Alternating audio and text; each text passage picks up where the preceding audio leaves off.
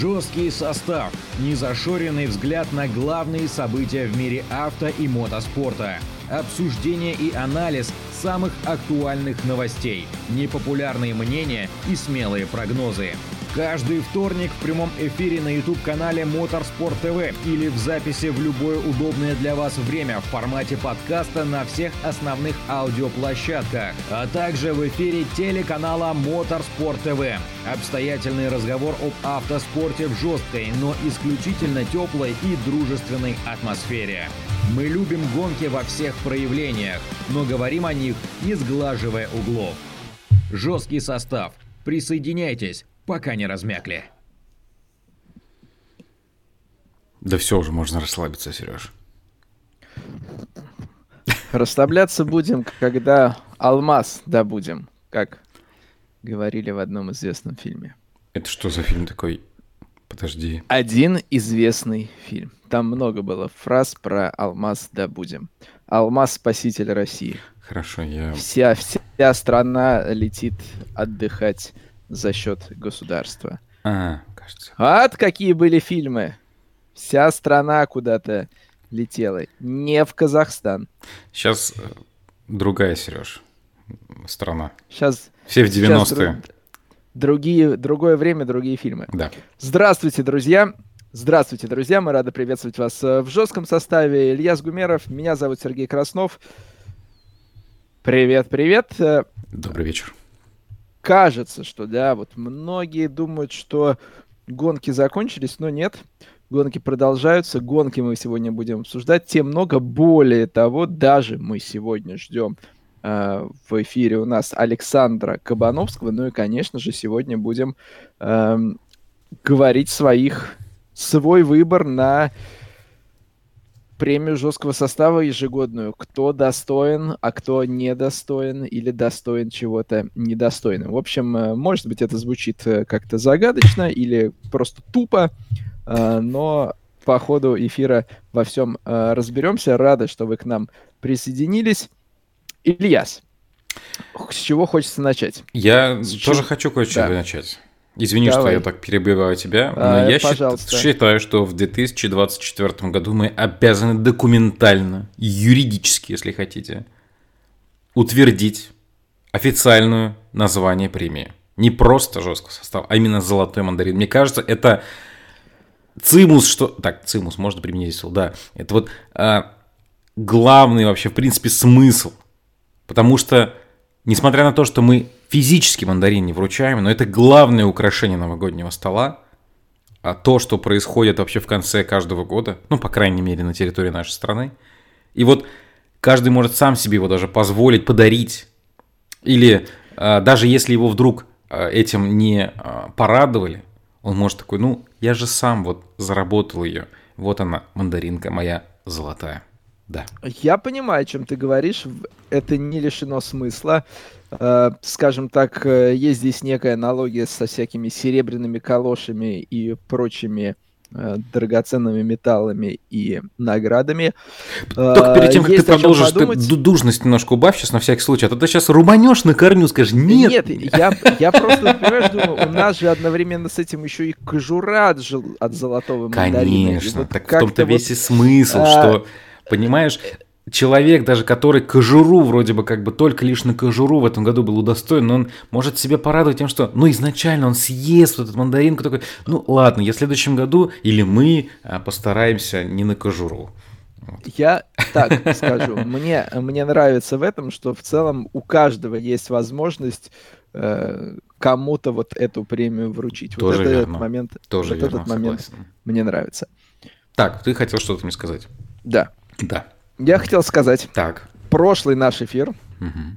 прошлый наш эфир, прошлый наш эфир мы э, заканчивали мысль, даже не мыслью, а новостью, что э, Кристиан Энгельхард покинул Порше, и вот э, бабах э, между двумя эфирами была новость, что Кристиан Энгельхард снова стал э, заводским пилотом Lamborghini. Более того, у него планируется программа в DTM за рулем Lamborghini Grasser Racing. Так что вот такое вот возвращение э, не очень блудного, но Кристиана Энгельхарта снова он отправляется в Ламборгини.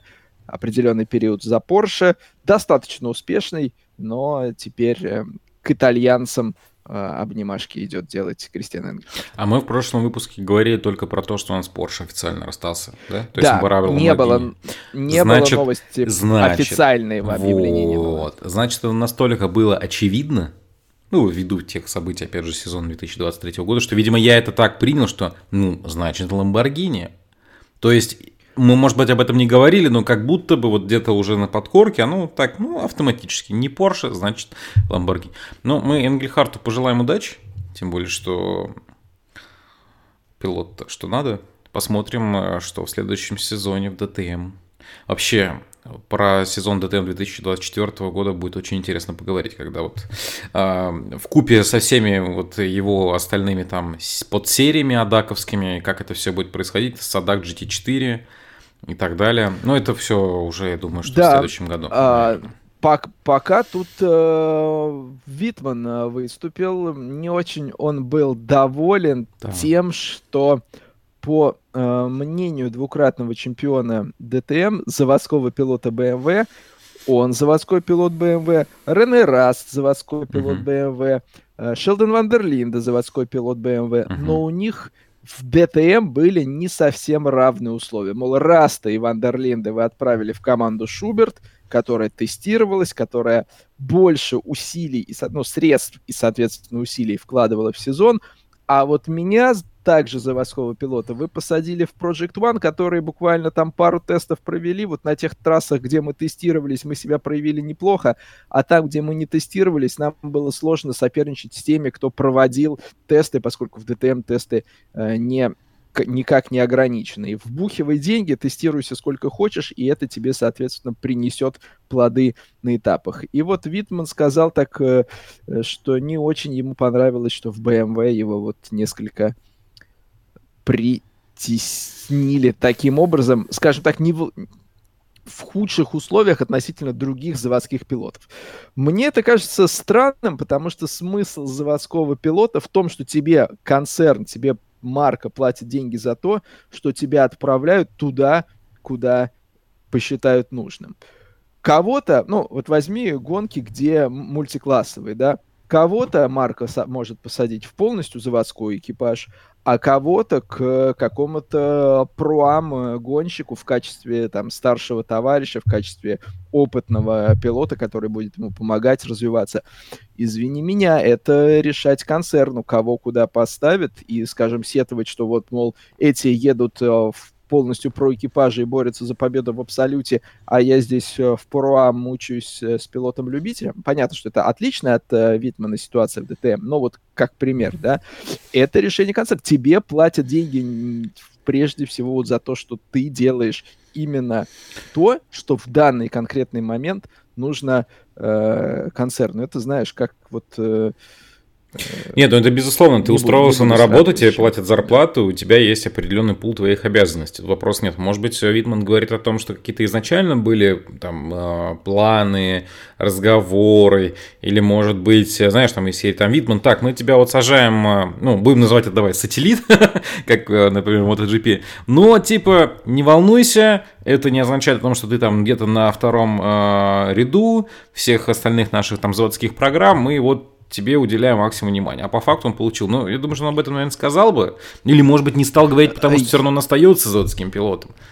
Я думаю, что его просто-напросто несколько беспокоит, что э, когда он э, в одной и той же серии вроде бы на равной технике соперничает э, с другими заводскими пилотами, и у него хуже результаты, скажем так, со стороны может показаться, что он Э, слабее себя проявляет. И он таким образом как бы отмечает, ребята, дело не только и не а, столько а, во мне. Если бы, у меня, если бы у меня были равные условия с другими заводскими пилотами, я бы проехал не хуже, чем Раст и Шелдон Вандерлинде. А вот то, что я как бы результаты особо-то и не показал. А, на это есть иные причины, а не потому, что я двукратный чемпион ДТМ вдруг разучился ездить. Мне кажется, вот это вот такой вот месседж, скорее как бы в, во вселенную, что, ребята, дело не во мне, я Марко Витман, Я быстрый гонщик. Я не хуже других заводских пилотов BMW. Я достоин быстрой машины и места в э, программе гиперкаров в том числе.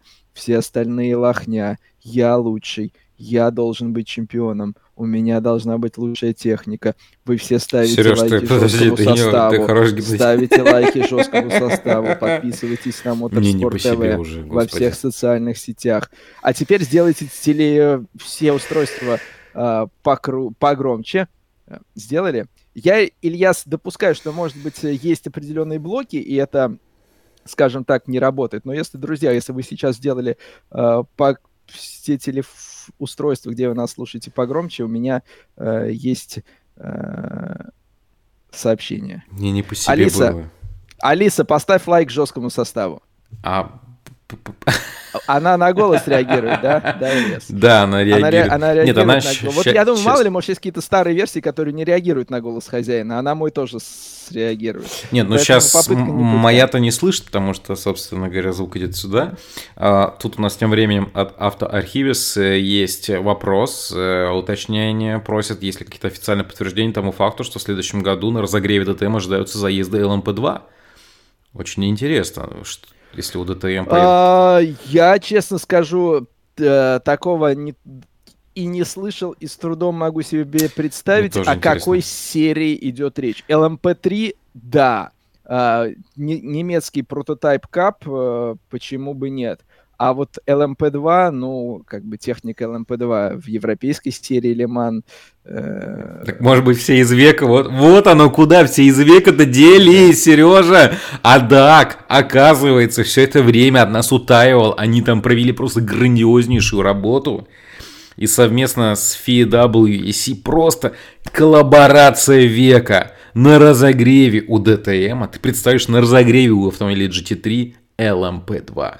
И это просто бомба информационная, мне кажется.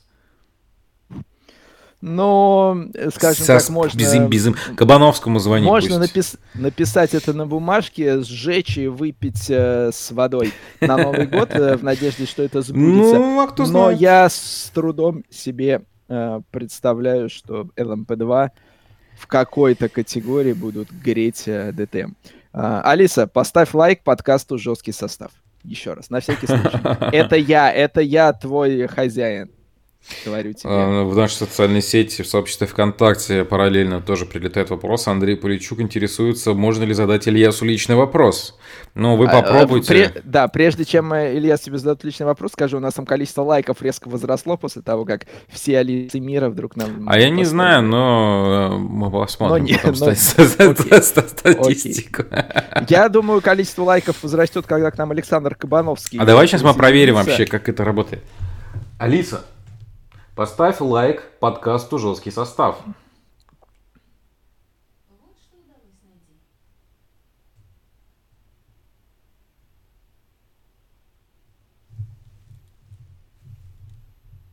У нас очень странные взаимоотношения. Она мне сказала, что ей что-то удалось найти, в итоге никакой информации мне больше не выдала. Ну, может, она сегодня обижена на меня. Я с ней мало общался, уделял ей времени, и, в принципе, она решила, что в этот поздний вечер я буду наедине. Вот. А были варианты не наедине? Ну, мы иногда с ней разговариваем. А, окей. Конечно. Ладно, Сереж, ну ты, ты фантазию я, свою. Ну, просто, понимаю, я как бы испугался. Не-не-не, ну, так. не все так плохо, да. Да, не все так плохо. Надо обязательно, Ильяс, э, пользуясь случаем, поздравить с днем рождения хорошего друга нашего подкаста Сергея Саврасова. Э, Сергей. Да, от... Сережа.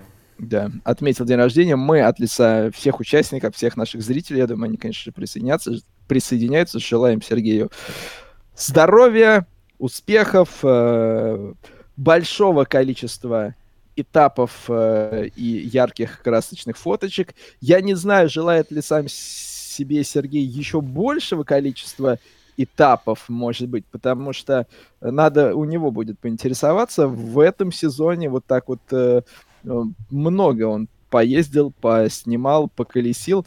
Э, может быть, есть какая-то уже планка, когда хочется сказать довольно, а может быть, до этой планки еще Сергей не дошел. В общем, Сергей, э, будь здоров, пусть у тебя все будет хорошо. Илья схватился рукой за голову. Вопрос личный просто пришел. А, так. Э, Настолько лично, что ты не решишь озвучить? Жив ли попугай Сергей Бендарук? Нет, мы очень надеемся, что э, с Кешей все в порядке, он нас радовал своим присутствием, но так как Бедрука нету, а Кеша пока единолично в эфир к нам в жесткий состав не выходит, поэтому вот они как бы неотделимы пока друг от друга, скажем. Но э, скажем так, относительно, потому что когда я с Сергеем общаюсь относительно возможности или невозможности э, его присутствовать э, в эфире, я всегда уточняю, допустим, если Сергей э, говорит, что он не может, его не будет, я всегда уточняю, ай, будет ли Кеша? Вот, я уже дошел до такой, ну, до такой тут степени. Вопрос маразма. надо, иначе немножко, мне кажется, ставить. Уточните, когда Кеша освоит азы уже программирования, ну, ладно, не программирование уже, просто подключение как минимум к сети, mm. вот. И он ну, персональный аккаунт кажется, надо завести, там, планшет поставить. Мне кажется, просто ему, ну, он как э, представитель иного вида, может быть, даже высшего по отношению с нами, э, скорее должен такую телепатию попугая чью освоить, чтобы вот э, ему не надо будет для этого выходить там в эфир, подключаться, он просто будет нам транслировать э, свои мысли прям в голову. Я тебя боюсь. Ты сегодня то зомбируешь наших зрителей, то про какие-то силы мысли говоришь. Давай про гонки, ладно, бог с ним. Про гонки. А Насара Лития отправляется на дачу. Что он там будет, будет делать? Э, пески колесить вместе mm. с Себастьяном Лебом. Ничего удивительного. Э, на даче, э, марка автомобиля «Дача». Для тех, кто вот. вдруг не знает, в России дача представлена была как минимум автомобилем Renault Logan. Вот это, собственно, они. Вот. Ну, вдруг кто-то не в курсе, это концерн. Вот, такие, такие дела. Так, э, пока э, жду я информации от Александра, когда и во сколько он сможет к нам присоединиться, присоединиться. Это невероятно, просто такие новости. Э, Андрей, я, к сожалению, не знаю, какой породы кеша, наверное, волнистый. Я, подождите, подождите, Андрей, Андрей, все хорошо, не беспокойтесь. Во-первых, если вы смотрели э, жесткий состав не только в прямом эфире, но и, допустим, в телеэфире, то в телеэфире эта информация была, потому что у Кеши, как у полноценного участника одного из выпусков, был титр, в котором э, порода была указана. Если вы это пропустили, то я вам скажу, что Кеша — это Карелла из семейства Какаду.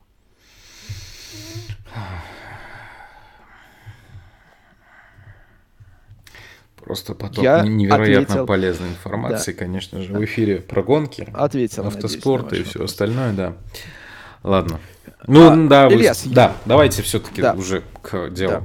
Да. Просто я хотел э, поговорить про Формулу-1. Ильяс, ты в прошлом выпуске был абсолютно прав, когда мы э, говорили про различные там заглавие новостей, которые сейчас... И ты говоришь, погоди, сейчас как начнется, сейчас кого-то уволят, сейчас какой-нибудь будет скандал, туда-сюда, пятое-десятое.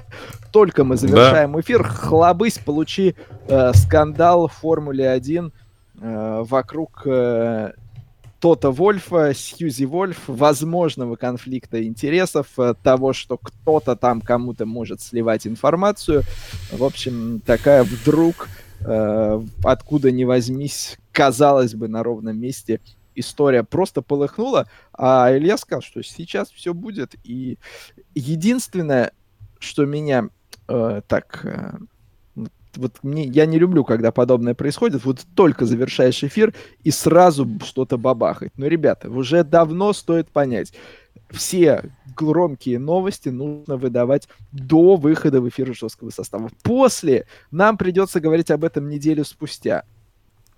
Это все-таки так. Но здесь нужно сделать пометку, что, понятное дело, мы очень разочарованы, что эта новость в моменте пролетела мимо нас, но самый ответственный из ответственных редакторов Александр Кабановский, Motorsport.com, конечно же, эту тему освещали, и за ней вы могли следить в моменте фактически. Поэтому, да. ну, в том числе в наших социальных сетях и на YouTube-канале, ой, на YouTube-канале, конечно же, на, в Telegram-канале все там ссылочки, и сообществе ВКонтакте, и других там возможных социальных сетях это все было. А, слушай, ну... как, э, как бомбануло, так и, раз, и разбомбануло. Причем самое, что интересное, вроде бы все утихло. Ну, мы сейчас вернемся к обсуждению, конечно же. Но вопросы остались. Ну, давай, ладно, вещай.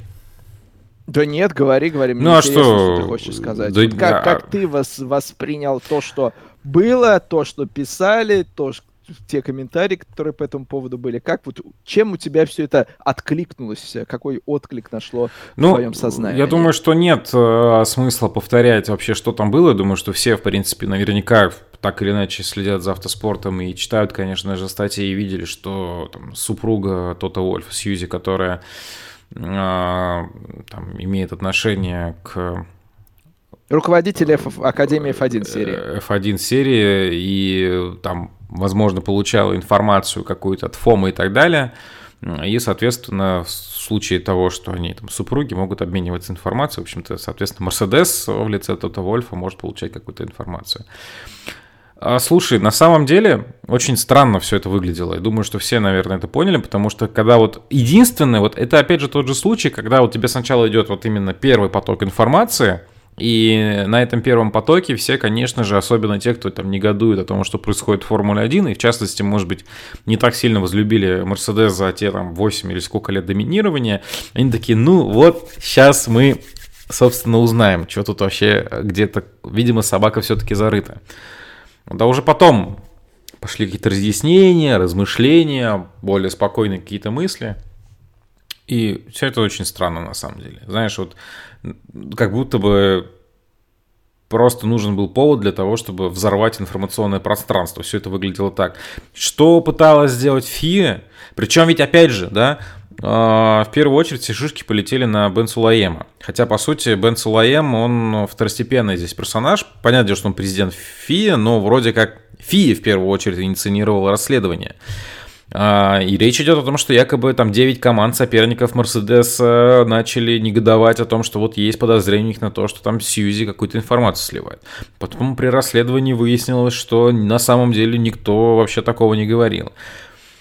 Какие ну, основания? Более того, все, все команды выступили с официальными идентичными заявлениями, что они никому ни на кого не жаловались. Вот. вот. Опять и, же, что интересно, э... как отреагировала Сьюзи. Сьюзи пошла через тропу того, что это вообще жена-ненавистники и так далее, и вообще нас постоянно притесняют женщины в автоспорте. Бен Сулаем говорит о том, что ну как это, друзья, я тут все поддерживаю эту программу и вообще все это развиваю, вы о чем вообще говорите. Потом это все еще и перед галовечером, ведь самое что интересное, должно было произойти официальное заявление, но в итоге Бен Сулаем сказал, что выступать не будет, вообще у него сотрясение мозга. Господи, и такой думаешь, ну, самое что интересно, инфоповодов и э, вот крючков вот этих, за что зацепиться и порассуждать, и там где-то ручки потереть и подождать вот эту следующую серию этого, этой Санта-Барбары было просто куча. Но по факту ничего основательного за эти два дня, или там даже сутки, там сколько прошло, мы не услышали. Ну, около двух дней. Около двух дней. Меня знаешь, что смутило? Э, меня смутило, ну, вот когда э, Фия сделал этот вброс, такой... Ну, это вброс, наверное, можно назвать, указ... да. Бе без указания э, лиц. Но в чем, вот если так уже, скажем так, с аналитикой, э, говорят, что, мол, э, федерация сделала вброс, который делать как бы не надо было, потому что, имея ту информацию, которая на, у них есть, можно было тихо все вот это чуть-чуть там поговорить, пообщаться, и через два дня дело закрыть, как это и произошло, и не выпячивать это все, э, не выглядеть глупо э, в информационном пространстве.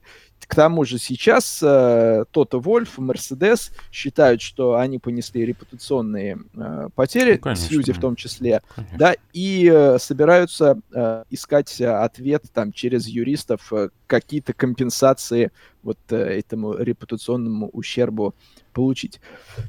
Я все это принимаю, но у меня возникает такое соображение. Если бы, вот представить, если бы этот вброс ФИА сделала, но тут же молниеносно не было вот этих огромных количеств постов и официальных заявлений от Мерседеса, от Вольфа, от Сьюзи, а они бы, скажем так, сделали звоночки куда надо другу и также попытались это все урегулировать.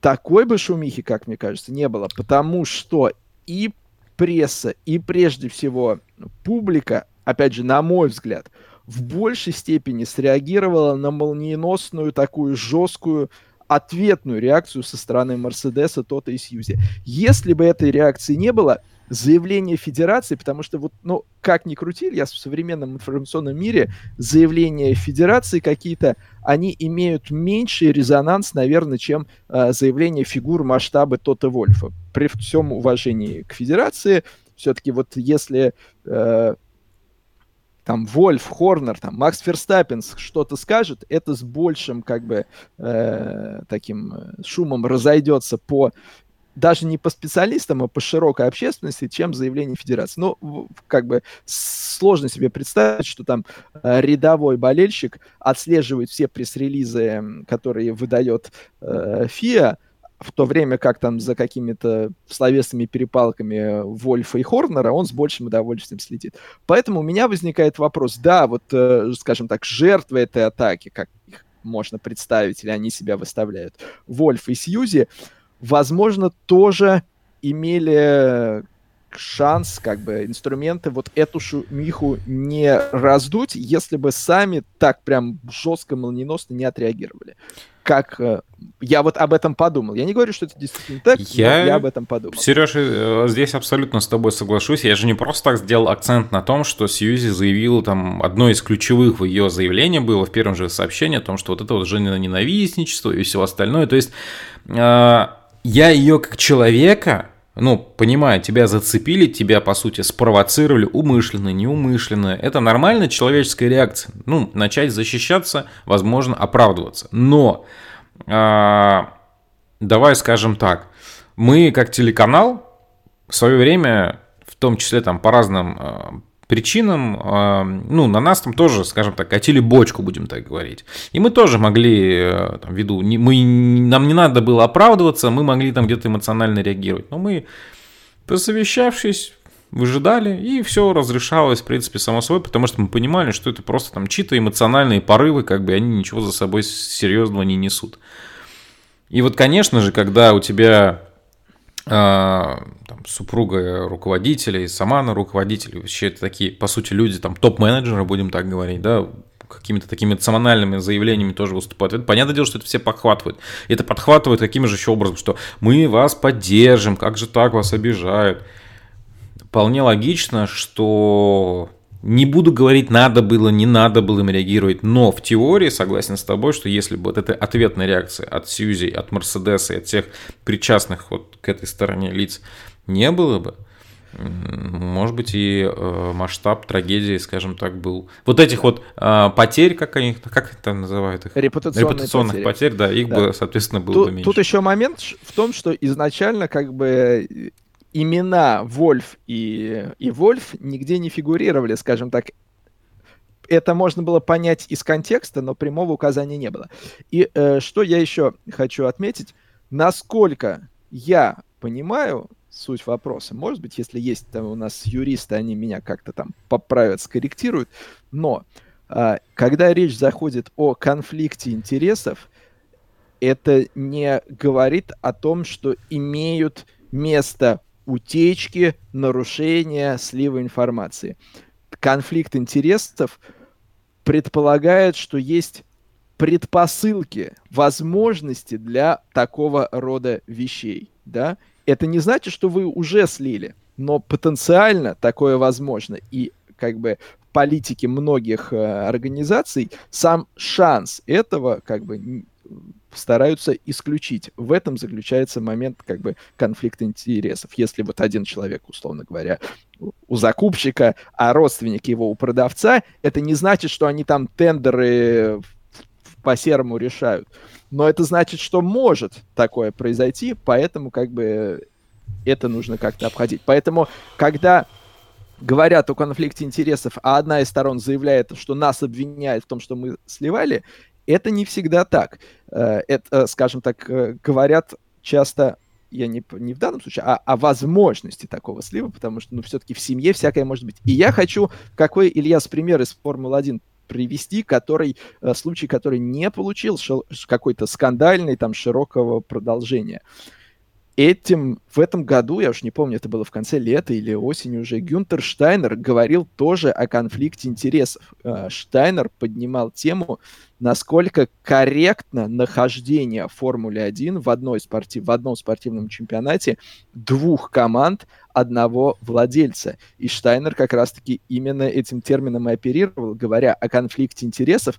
И Гюнтер вот говорил в ключе того, о чем я только что сказал, что да, до сих пор никаких проблем в этом плане не было.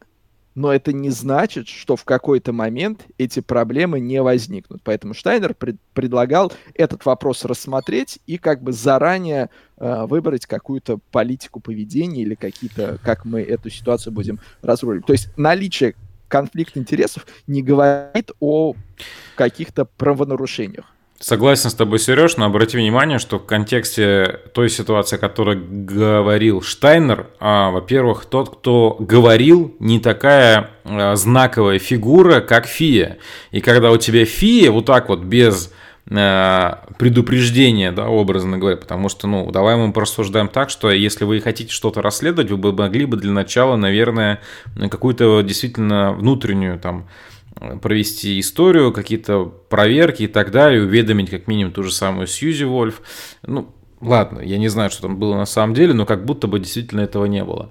Вот, и понятное дело, что там Гюнтер говорит об этом, ну, сказал, сказал, очередной раз Гюнтер что-то сказал. А когда Фи у тебя через официальные аккаунты на весь мир, соответственно, вот так вот выкидывает, а, по сути, очень серьезно обоснованную, как они предполагают, информацию, даже если это конфликт интересов, ну, наверное, стоит ждать от этого какой-то реакции. Поэтому... Да, безусловно. Но, с другой стороны, э, если говорить про, опять же, широкую аудиторию, кто эти аккаунты э, ФИА читает, большой вопрос у меня. А во-вторых, э, скажем так, я могу себе, до, скажем, могу допустить, что э, вот история со Штайнером в том числе не получила там широкой огласки и продолжения, потому что на нее никто не среагировал. Если вдруг там Марка, Хорнер, э, там, Франц Тост, и тут еще Микис бы прибежал, и начали вдруг как-то на слова Штайнера реагировать, и подключился бы к этому там Доминикали и господин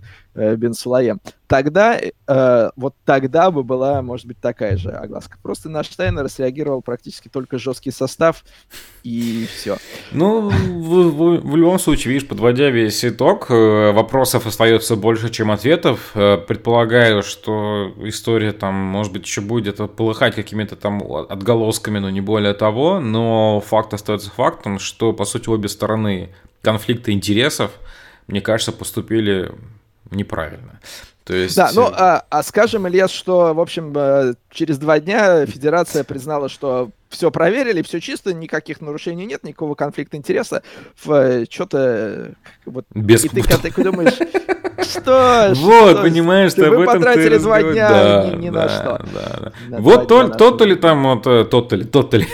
Тот ли. Тот ли. Тот ли там а, ну, Массон, например чё, вот так заварил кашу, вот там да. и то, кстати, пока тишина. Ну, но тоже как-то за заглохло. Заглохло, да, но там каша посерьезнее, вот, так что вот так вот надо масштабно подходить. Если уж взялись, да. Э, сейчас пока дальше не перейти. Во-первых, дай-ка я на всякий случай отключу нас от Wi-Fi, потому что есть подозрение, что мы можем рано или поздно грохнуться куда-нибудь. А, тут вопрос прилетел. А, вопрос в тему или в другую тему? Если в другую тему, то я хочу давай просто... потом, давай, конечно. Да. А, вот ты, Ильяс, хорошо заметил, что все это еще произошло накануне гала-вечера, когда вручали награды, и на гала-вечере, на гала-вечере же Льюис выступил со своей тирадой, да, э, да. где он сказал, что вот мы боремся э, за там диверсификацию и прочее, прочее, прочее, и когда делаем шаг вперед, некоторые люди в федерации тянут нас э, там на два шага назад. И я что хочу по этому поводу сказать. Вот я когда слышу это от Льюиса, мне хочется сказать, Льюис, ну, молодец, борешься, красавчик, но фигура твоего масштаба никогда никаких серьезных шагов не сделает, если вот она будет говорить настолько абстрактно. Некоторые люди, фи, это вообще ни о чем. Если у тебя есть какая-то информация, кто что, вот скажи, ткни в лицо, будь то президент, будь то секретарь, будь то заместитель, еще кто-то, скажи, вот этот и этот человек тянут нас назад. Тогда будет какой-то толк. А если ты каких-то абстрактных э, врагов, некоторые люди мешают нам добиться прогресса, это болтовня, которая ни к чему. А э, потому что что? Потому приведет. что свято место пусто не бывает, а остаться в Мерседесе, в частности, выступать в чемпионате мира хочется.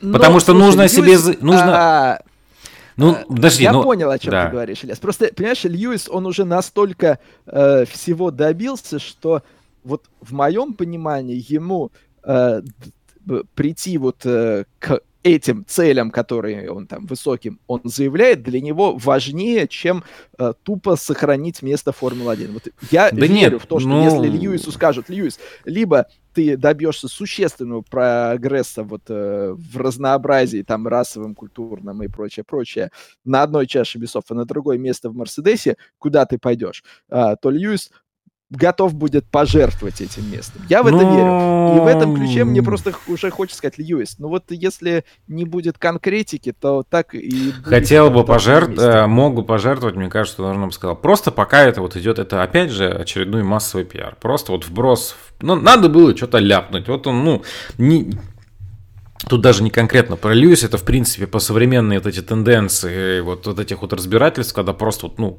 э, кто-то что-то сказал, кто-то поддержал. Значит, это голословное обвинение в адрес по факт, федерации. Ну, по сути, Также да. И федерация тоже может сказать, э, Льюис, мы за тебя несем репутационные потери. Ну, по сути, да. Ну, да. смело ну, можно ну, значит, говорить, это, что... это как бы так же не круто, как и то, что сделала Федерация, что вот они на двух э, сторонах плюются в друг друга, в итоге все стоят оплеванные, а спорт от этого только проигрывает. Вот, вот и все, и никто никуда поэтому не движется. Поэтому э, если уж устраиваешь войну и борьбу за что-то, то э, давай... Э, Слишком воюй, толерантными а, все стали. Они, ну, как бы тут либо ты борец, либо ты Э, гонец. Я не знаю, почему просто гонец. Хипарь, сидящий, призывающий всех любить друг друга. Вот. Как-то так. Да. Давай, что там вопрос был? Да, там вопрос был от Андрея, когда у нас будет розыгрыш. Уважаемый Андрей, ну мы говорили о том, что мы, возможно, что-нибудь разыграем, но мы, мы не обещали. Мы вас разыграли. Да, мы, мы вас разыграли, собственно говоря. Не, ну при Нет, всем уважении, друзья, но э, давайте так, мы говорили, что мы что-нибудь, возможно, придумаем, но пока у нас ничего не придумалось, но мы что-нибудь а, обязательно придумаем. Слушай, я так скажу, мы, мы, мы не прочь, мы рады что-то разыграть, э, но э, мы вот э, мы кепку с автографом Кимира Райконина разыгрывали, и, и где вы все были, господа, когда мы эту кепку разыгрывали? Где были ваши э, прогнозы на э, кто принесет э, победу Феррари? Э, мы иногда смотрим, и э, да, там вот э, Андрей, может быть, хочет, чтобы мы что-то разыграли, а как бы широкого интереса мы, может быть, не увидели, поэтому и не рвемся что-то разыграть, хотя, честно скажу, периодически думаем, мозгуем, ищем какие-то варианты. Это правда думаем, да, серьезно, чтобы, э, чтобы разыграть э, даже вот в этом году было несколько, скажем так, проектов, Эм, но вот э, я не буду Льюисом, я скажу, что честно, периодически мы натыкаемся на вашу некоторую пассивность. Может быть, где-то мы не, раба- не дорабатываем, но когда вот тебя реально, да, вот у нас есть что разыграть, мы это разыгрываем и эм, сталкиваемся с тем, что, в общем-то, никто э, никаких особых э, попыток там чтобы получить то, что мы разыгрываем, разыгрываем не предпринимает, но мы думаем, ну окей, значит, как бы Пере... нет, нет, будем что-то другое искать. Перефразирую Сережу простыми словами, давайте так, откровенно, тупые конкурсы, просто репост, лайк и подписка делать сильно не хочется. Как бы хочется, чтобы люди как-то поучаствовали в этом и э, что-то сделали больше, чем просто клик-клак. Вот. А вот э, когда начинаешь придумывать что-то такое вот действительно интересное, там, те же самые даже банальные прогнозы, ну, немножечко такая инфантильная у нас аудитория иногда получается, поэтому ничего личного, ну, да, мы как-нибудь обязательно вернемся к этому вопросу. вопросов, вопрос, вопрос вернемся, вопросов нет. Но на текущий момент да, пока... но а, Андрей, Андрею, Андрею, я лично скажу, Андрей, спасибо. Мы э, всегда, скажем так, читаем и воспринимаем, записываем на подкорку то, что вы нам рекомендуете. Мы об этом постоянно думаем и, э, и там мы, мы надеемся, что, в общем... Это случится. Э, это случится, да, просто опять же, э, при всем уважении, не хочется устроить конкурс, в котором просто мы можем с таким успехом просто взять и Андрею подарить э, что-то, и, в общем-то, и все это, да. Нашу любовь. Ну, как бы это кому это надо? Да, кому действительно. Это, надо. это хуже шкурки от мандарина. Это хуже Про шкурки фея. от мандарина, да, про шкурки от мандарина. А, Формула-1, э, еще есть всякие разговоры о гонке в Мадриде, но это настолько непредметно, что даже э, в декабре не хочется про это говорить, если честно. Тебе хочется про это говорить? Мне не хочется говорить. В декабре, знаешь, про хочется про что говорить? Про грелки. И вот э, сейчас как бы новый поток информации э, были опубликованы Э, был опубликован спортивный регламент на Лиман 2024 года, и там, в общем-то, нет никакого упоминания про исключение из правил, что будут грелки. Пока по тексту правил грелок в Лимане 24 года не предвидится. Вот это такой момент. Мы помним, что в WC грелки убрали, на Лиман их в 23 году вернули. Были разговоры, что в 24 году ситуация будет такая же, но вот пока э, все указывает на то, что грелок в Лимане тоже не будет, хотя никому ничто не мешает за месяц до чемпионата, до этапа, точнее, до Лимана выпустить бюллетень, что, мол, я разрешаю, разрешают грелки. Uh, несколько поменяли в Лимане. Да, Лес, ты что-то... Не-не-не, я потом... Не, да. Да. Зимой грелки актуальны. Uh, в Лимане несколько поменяли uh, процедуру машины безопасности, которую сделали суперсложной и мудреной в прошлом году. Мы говорили о том, какие сложности это собой может повлечь. И, в общем, так все и получилось. Ее несколько, скажем так, упростили, но об этом, наверное, мы будем говорить ближе к, к Лиману э, как таковому. Ночью, Ильяс, как будет Toyota выглядеть ночью в Лимане? Сможем ли мы ее в темноте французской э, ночи увидеть? Перед тем, как мы все-таки к Toyota переместимся, я просто что хотел сказать-то, ты проговорил про F1 и там про Мадрид. Э, тут же еще одна и была новость, на самом деле, которую мы так пропустили. Э, тут вдруг все вспомнили про то, что в сезоне 24 у них этапа и феноменальная нагрузка на гонщиков и сотрудников, и нужно с этим что-то делать. И тут есть предложение, то, что, может быть, там на определенное количество этапов сохранить количество э, персонала, который, ну, там забавно то, что, во-первых, в зависимости от команды, у некоторых там в Хасе э, количество персонала, который обслуживает всю команду, равно, грубо говоря, количеству отдыхающих в Мерседесе, одновременно в отпуске, грубо говоря. Вот. Мне просто забавляет эта ситуация, что, ну, вы сначала все приняли и согласились с тем, что вам нужно 24 этапа, вы там стремитесь нагнать там какое-то бешеное количество гонок за сезон, тут еще у вас принты, тут у вас еще трансатлантические перелеты, такие мы устали. Ну, господи, ну, ребят, ну, вот уже, если честно, не смешно на самом деле. Я понимаю, я за то, чтобы люди отдыхали, я понимаю, что такое действительно, когда у тебя, а, ну, могу предположить, что такое 24 этапа, это фактически 24 недели минимум, да, у вас, а, грубо говоря, рабочих. То есть а, сколько у нас там в году? 48 э, недель, да? В году у нас. Грубо говоря, по 4. Но, э, ну, то есть... неделям тут, э, тут особая, знаешь, э, проблема в том, что у тебя имея такое количество этапов, слишком много даже не двойны, двух этапов подряд, а трех этапов подряд. Конечно. Когда у тебя три этапа подряд, это значит, что ты работаешь фактически без выходных. Одно дело, когда ты э, там пашешь, пашешь, пашешь, пашешь, пашешь, там дни, ночи, несколько напролет, а потом у тебя э, разгрузочных несколько дней. И другое дело, когда у тебя просто там ты пашешь, пашешь, пашешь, вроде бы вот закончилось, а ты, извини, ты уже на следующий день должен разбирать обратно все эти контейнеры, палеты и строить о том и речь. бокса, собирать машины. О том и речь, Такой причем... День сурка. Да, помимо того, что у тебя есть и гоночные уикенды, вот эти гоночные недели, давайте говорить, потому что у тебя переезд, разгрузка, погрузка, это же все тоже уматывает.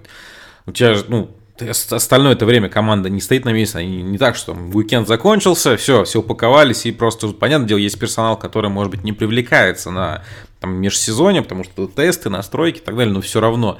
Я просто говорю, по-человечески я всех прекрасно понимаю, но вы сами вот это сначала все придумали, все в эту историю вписались, такие, эй, а теперь, ну, ладно, это просто минутка риторических э, новостей. Toyota. Э, Toyota черная будет. Да. Черная Toyota. Черный. Toyota э, выпустила новость, что они будут черные, причем черные везде. Что в ралли, что в Лимане. Э, хватит нам быть бело-красными с черным. Будем черными с небольшим элементом красного. Вот, так что ночью все Тойоты ну, черные. стильненько выглядит. Там, там да. для WRC вот это... машину показали. Вот.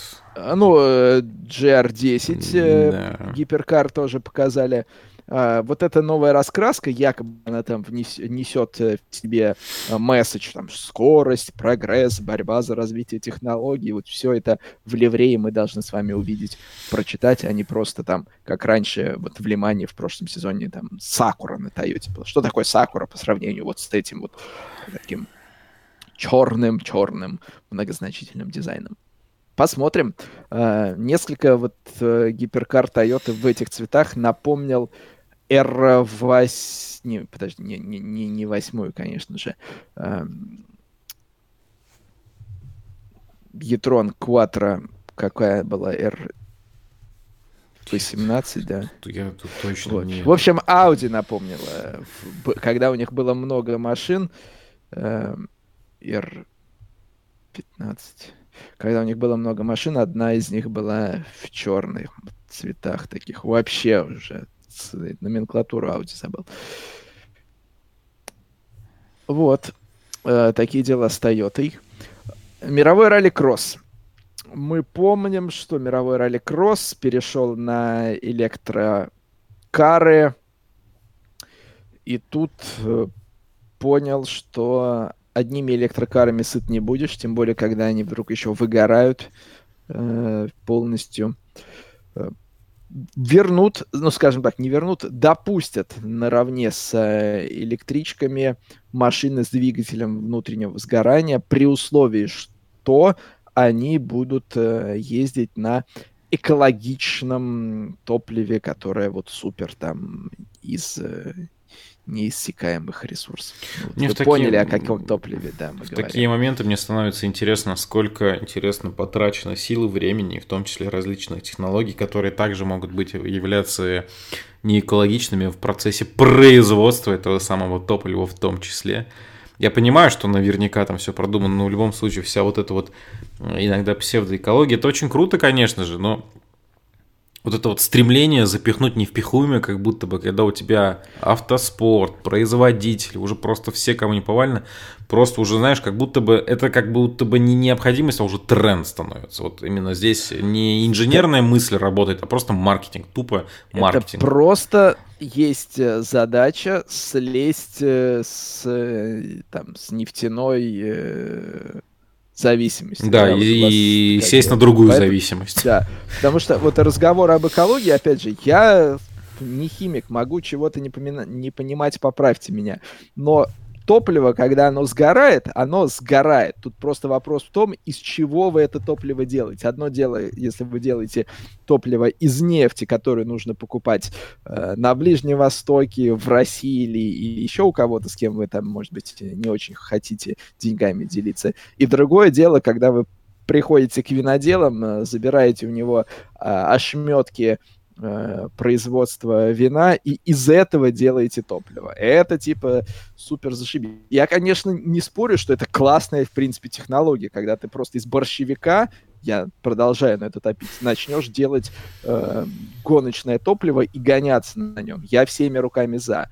Э, но на, что вот это прям супер экологично сразу становится, э, ну, ты, может быть, не э, заливаешь нефтью Мексиканский залив в процессе этого или не рискуешь это сделать. С этой точки зрения возможно, но просто э, нужно четче, правдивее и прозрачнее про это все говорить, что именно, что есть что, а не так, что, мол... Вот да, об этом а, разговор.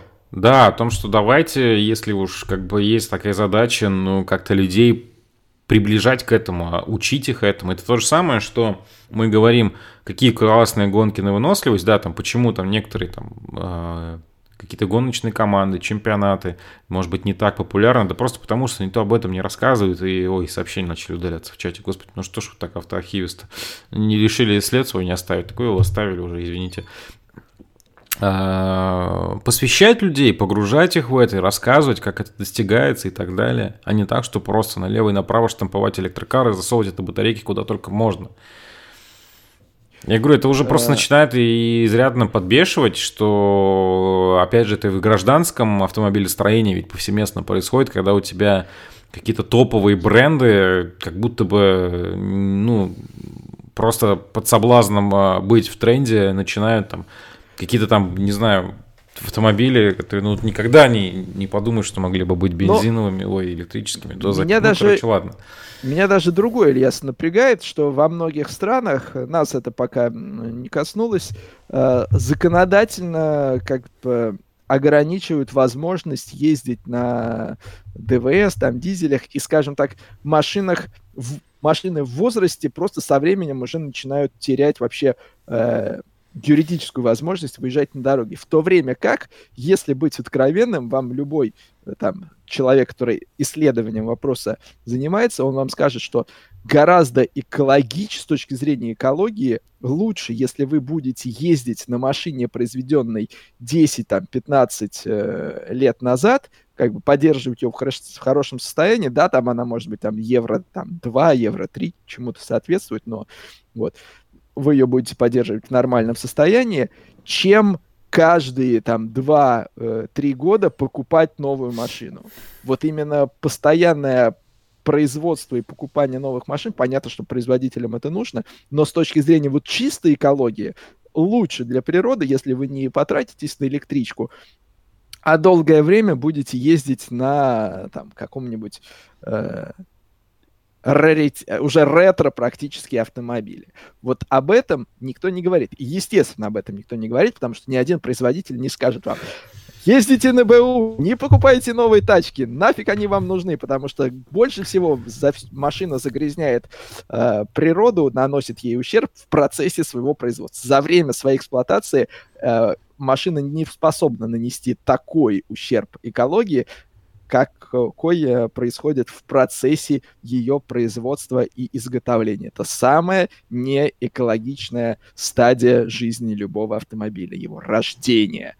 Потом бензин, выхлопы, это все э, уже не столь... Э, Нет, оно может быть и столь, но Расскажите нам об этом, покажите нам это в цифрах, расскажите, как, как школьникам посадите на парту, и вот как учитель интересно, погрузите нас в эту историю и докажите нам, что это действительно имеет место быть, а не просто голословно говорить о том, что электричество – это всему голова. Ну, на электричестве свет не сошелся, как бы, но, видимо, это просто проще, и Хорошая фраза. На электричестве. электричестве свет, свет не сошелся. Кстати, надо этот. Скоро будем выпускать, Сереж, мне кажется, этот. Да. Uh, Ладно, двигаемся uh, дальше. Дамир Камалов интересуется, почему uh, Toyota машину перекрасила, а пилоты... Аккуратно сейчас. Все, все те же. Да. Но я хочу сказать, что самый загорелый, наверное, Рио Хирокава, при том, что он японец. Буйми тоже. Но... Ну да. Электрический свет, на самом мне прям нравится. Я вот прям еще раз это в голове прокрутил. Так думаю, ну да, это, это... Ильяс. Да, Сергей. Опять же, после нашего выпуска в прошлом выпуске мы говорили про, что официально, поскольку там был и объявлен заявочный лист, э, Владислав Ламко э, за Интер Европол об этом мы поговорили. когда Владислав у нас был в гостях, он также сказал, что поедет Дубай и Абу-Даби в азиатской серии Лиман, и вот команда Cool Racing э, сделала объявление, Владислав Ломков в экипаже с Александром Куани и Лоренцо Флюксой поедет в азиатской э, серии Лиман. Внимательные наши зрители могли э, знать, за кого Влад поедет э, в ближневосточной части чемпионата еще до официального заявления, потому что Влад нам сказал, что собирается ехать в Барселону на тесты подготовительные именно к азиатской серии Лиман, а затем э, в своих ресурсах, в его ресурсах можно было увидеть фотографии, где он тестируется на э, прототипе команды Cool Racing. Соответственно, уже, в общем, э, нехитрыми операциями делали вывод, что за Cool Racing он поедет. Теперь это официально, но, опять же, если вы смотрите внимательно жесткий состав или, может быть, слушаете, то э, до многих э, каких-то вещей иногда можем даже раньше официальных э, заявлений так аккуратно дойти. Так что такие такие вот новости. Много различных других трансферных новостей тоже было. За корвет за команду TF Sport в WEC. Мы говорили, что там э, Чарли Ист вот э, подтвержден, э, поедет с ним в экипаже Руи Андрады и Том Ван Ромпуй. Э, вот такой вот э, состав э, будет. Во втором корвете пока мы полностью состава не знаем. Там Даниэль Хункадели было подтвержден в качестве э, про-пилота, а кто еще с ним поедет? Пока не, не объявляли. Джота просто устроила какую-то бомбардировку трансферными новостями. Ну, даже не трансферными, а подписаниями, скажем так. За Джоту в старшем классе гиперкаров на Porsche были известны два пилота в одном автомобиле Уилл Стивенс, в другом э, Оливер Расмуссен. Так вот, э, со Стивенсом поедет Норман Нато и Калу Майлот. Вот такой вот достаточно серьезный состав.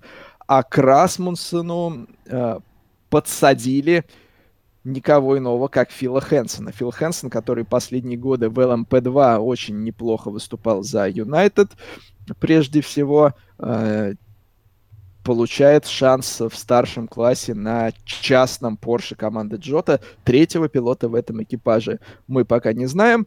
А, Марко Соренсен продолжает свои отношения с Астон Мартин, а Деннис Ольсен э, завершает свои отношения с Porsche. За кого норвежец э, поедет, мы пока также не знаем. Выступал он в прошедшем сезоне в ДТМ и также э, в качестве яркой такой страницы своих взаимоотношений с Porsche э, может записать победу в интерконтинентальном GT Challenge в 2019 году. 19 по-моему, это был. Врать вот, не буду, не могу сказать. Да. А, а в 23 году, 2023 году в интерконтинентальном GT челлендже победил Жуль Гунон. В прошедшие выходные на Ближнем Востоке, в Кувейте и в э, Объединенных Арабских Эмиратах прошли две 12-часовые гонки. Но так интересно сложилось, что гонка, которая в субботу открывала фактически сезон 2024 года, потому что есть, скажем, такой ближневосточная серия гонок, э, вот Кувейт, 24 часа Дубая, затем еще с Марине гонка, которая в эту серию входит. А, и вот как бы в декабре дали старт. Ну, понятно, что и азиатская серия Лиман тоже дала старт как бы следующему сезону в некотором роде. Но вот э, здесь тоже можно сказать. А в воскресенье, 12 часов залива, гонка на Яс-Марине завершила сезон интерконтинентального GT Challenge, по итогам которого Жюль Гунон стал чемпионом. Мерседес как производитель этот титул выиграл. Э, Валентина Росси на Ауди с партнерами боролись за победу. Второе место у них в конце гонки была проблема с педальным узлом. Э, перестала работать... Э, вот, э, перестал он Работать. Да, да. Нет, педальный узел работал, а вот подстроить его под э, длину ног пилота э, было нельзя. Раньше, давно, дав, давным-давно, кресло можно было двигать. Уже много лет Э, как это считается небезопасным, поэтому сиденье гоночное закреплено жестко, а вот руль и педали могут ездить. И вот у BMW возникли э, проблемы с э, перемещением педального узла, и это несколько им помешало. Ну все, теперь Я бы... покупать не будет. Господи, ну как дальше жить? Да. Я бы, знаешь, что Ильяс отметил по поводу гонки 12 часов э, Кувейта. Ну, угу. понятно, что гонка мест более э, мелкого масштаба. Вот как раз сейчас Александр Кабановский с огромным удовольствием, я думаю, обсудит э, ее с нами. Безусловно, наверное, от э, старта до финиша э, смотрел этот заезд. Так. Я ее так... Друзья. Так, сейчас Александр меня... к нам присоединяется. Да, я сейчас Видно тоже... меня, слышно. Здравствуйте, друзья. О, Александр, видно, слышно. Из солярия прям такой. Пересвет наличествует, да, немножечко. Сейчас я тут... Мне нравится, как у Александра какие-то новые фишечки технологичные появляются каждый раз. Я Он... Начина... Начинающий блогер, да, и поэтому я на вы, поэтому я плох. Ну, плох качество картинки сегодня шикарное, и звук отличный прям. Я старался, а, я старался. Приветствуем, Александр. Я сейчас буквально за, завершу мысль про 12 часов в Кувейта. Гонку так посматривал, потом, естественно, ну не естественно, а переключился на события, которые были в Супер Эндуро, и в э, телефоне открыл э, финальные мгновения гонки 12 часов Кувейта, где-то после 12 часов, за 19 минут до конца, э, над включил и увидел, что между э, лидерами меньше секунды, и они вот так вот плотной парочкой в борьбе ехали до финиша. Конечно же, такой э, финиш 12-часового марафона – это э, бодренько и задорно. Но как бы то ни было.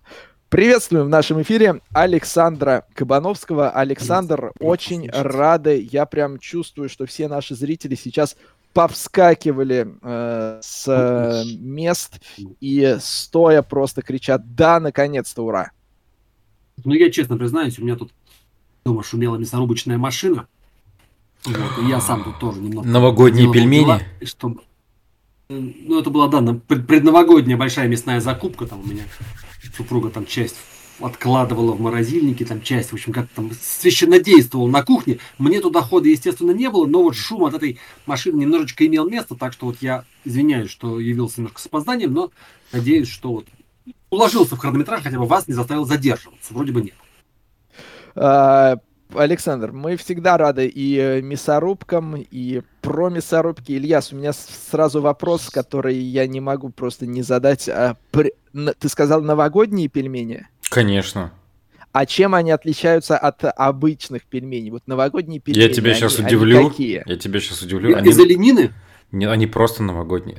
Там дух, понимаешь? Ну, это вот как вот ну, я не знаю, как спортивный автомобиль. Вот, вот что в нем такого? Вот он, у него он дух. Вот там Энцо Феррари, вот дух гоночный, понимаешь? Ду дух новогодний. Может быть, э, V10, например, зарез. Так, ты душность сейчас убавляй свою. Раз, вот ты, вот ты пельмени... сказал, что в нем дух, поэтому у меня и душность. Про пошла. дух, а не про душность, да, да, да. да. да. Ну, это же, ты же понимаешь, это сама атмосфера, тут, тут, тут, тут когда декабрь, там, зима, холода, и вот песенка вот это там, потом начинается, это заготовочки, что-то отложили, уже запланировали на стул. Ну, это же, ну, это же настроение.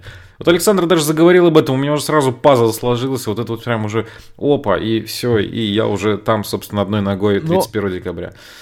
Я честно скажу, у меня были мысли сегодня к пельменям приобщиться. До эфира, возможно, сделаю это после, но я никак не могу их назвать новогодними. Может быть, это Ну, потому что пельмени. на дворе... Это 12... те, которые ты, ты хранишь не в морозилке, а да за окном. Нет. Ты, если к ним сегодня приобщаешься 12 декабря, какие они новогодние? Александр к ним приобщаться будет 31 декабря, поэтому они новогодние. Ну, слушай, а, да. что типа они предновогодние заготовки, да? Которые... Да. Я просто и новогодние а... нет. Пельмени на новогоднем столе это интересно. На новогоднем столе нет. Но вот 1 января пельменей очень даже, мне кажется, в тему. Первого, да. Но это после того, как доешь все, что осталось. Да.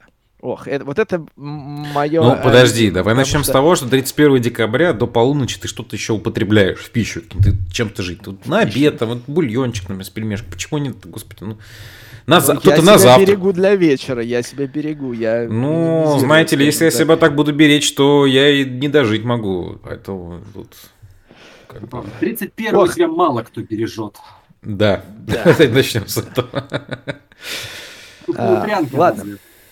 Александр, мы тут э, взяли на себя смелость и э, поговорили про э, скандал вокруг конфликта интересов, который разразился на, на прош... Даже я не могу сказать на прошедшей неделе, тут в, в два дня уместился примерно. Да, в 48 э... часов примерно, да. На самом деле это да. был скандал вокруг конфликта интересов э, Бен Сулаема к Формуле-1. Он испытывает непреодолимые интересы, вот пытается его реализовать по-всякому, но вот его отбивают, все его выпады отбивает промоутер спорта. Кто-то Вольф оказался просто инструментом в руках вот этого, значит, араба в челме, который якобы там где-то упал и ударился головой. Да, вот э, есть э, такой вопрос. Э, вот то, что от Федерации пошло, это было следствием этого падения или никак не связано? Так вроде понимаю, что все-таки это падение, если оно было, мы же не знаем, было оно или не было, да, может, это только отмазка, чтобы пресс-конференцию в Баку не давать, но вроде как падение имело место в среду, что ли, на той же неделе, да, а рассылка была во вторник поздно вечером, да, и там подготовить надо было. Все-таки, мне кажется, падение было скорее следствием и способом, да, уйти от этой истории, там как-то сместить акценты, но вот я считаю, что те злые языки, которые проводят параллель между ударом головой и вот всей этой историей, они, в общем, ну, скажем так, не совсем неправы.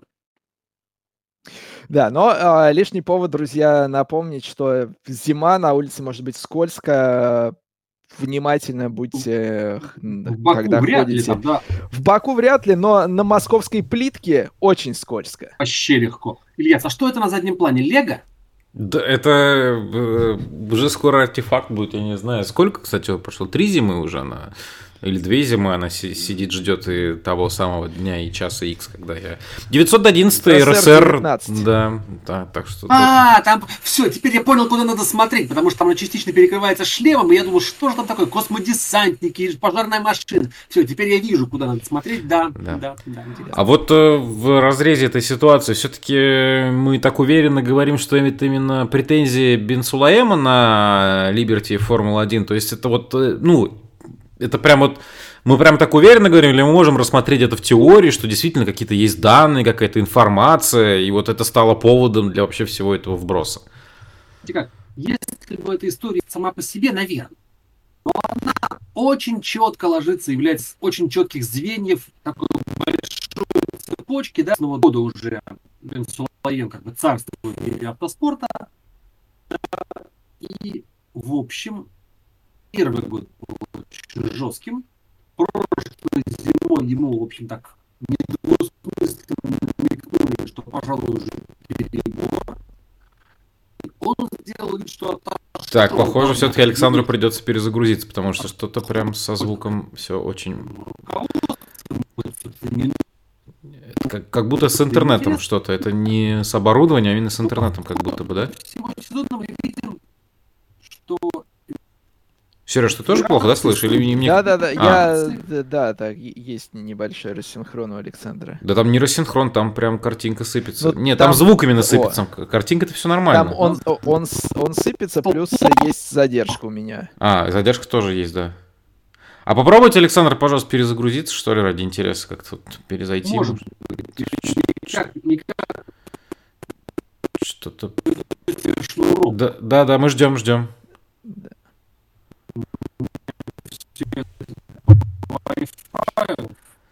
Так, пока, пока Александр пытается решить э, эту проблему, Ильяс, э, то самое время все равно мы это подрежем. Да, потом. конечно, я же, я все, же, все ну, четко. думаю профессионал, же. Профессионал, конечно. молодец. Э, статистику такую увидел, несколько удивительную по Формуле 1, количество обгонов на этапах э, прошедших. Э, понятно, что Монако в подвале 13 обгонов.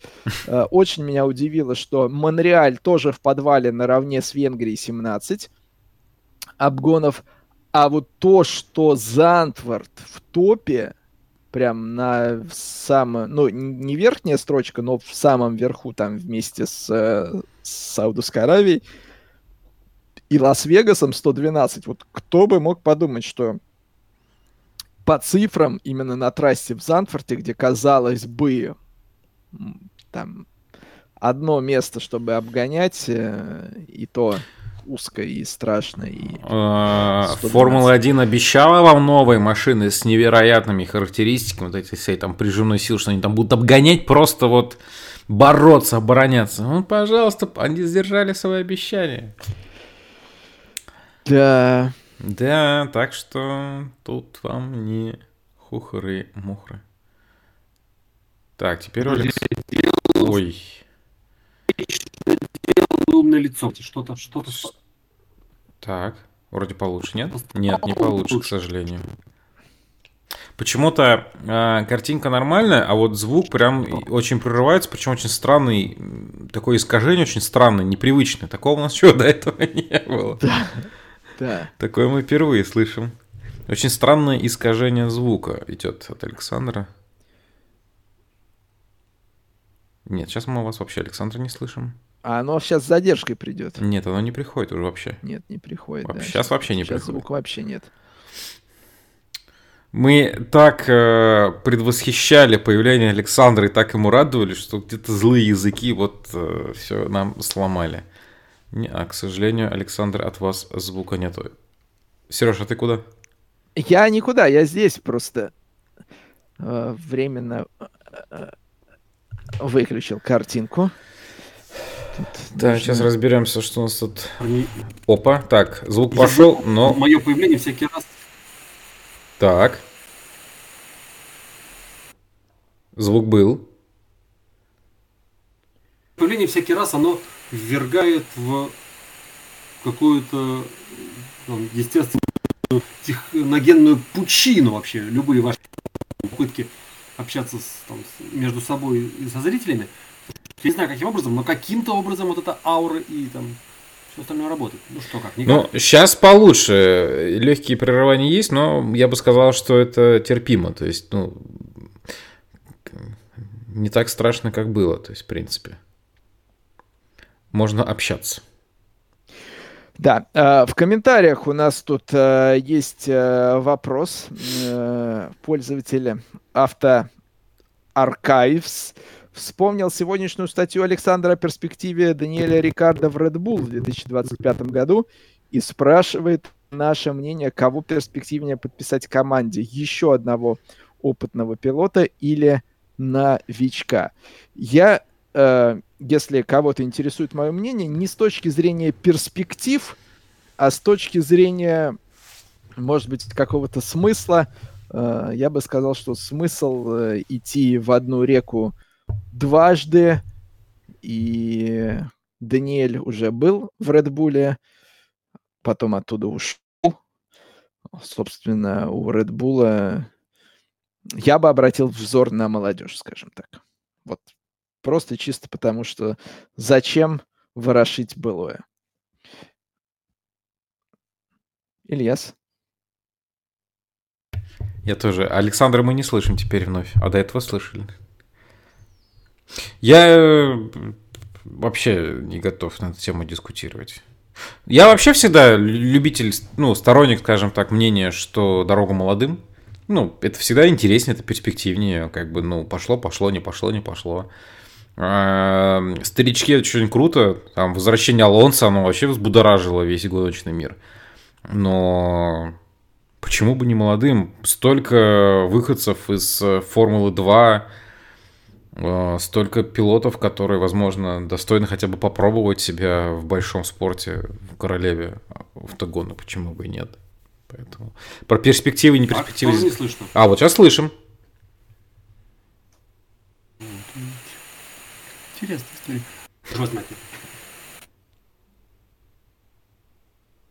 Сереж, ты что застыл? Я просто хочу убедиться, что мы, э, что мы получаем все, все четко от, от Александра и уже... А пока не попробуешь, не узнаешь, поэтому перейти. давайте разбираться, что теперь. Да. А, хорошо. Знаю, звать мне это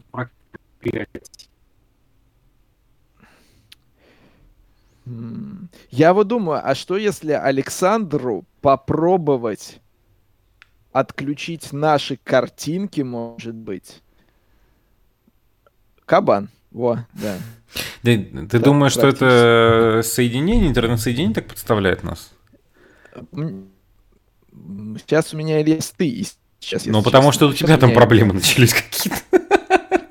Да-да-да. А, да, это очень интересный вечер будет у нас. Вечер перестает быть томным. Да. Причем мы подходим к самому, к а самому мы, а мы Александра не слышим самому... вновь. Господи, что ж такое-то? Нет, нет, Александр, нет, нет. Вообще тишина просто гробовая. Картинка зато шикарная, вот это поражает просто. Качество картинки, муа, песня. Песня без слов. Говорит сейчас, видимо... Я... О! За Так, что-то звук пошел. Да. Я не, не, я не Сейчас я тоже, подожди. Я, нет, я, Илья, состаюсь с тобой. Я да просто... нет, Александр тоже с нами, но Александр... Вас прерывисто, но слышно. Так, опа, ну-ка.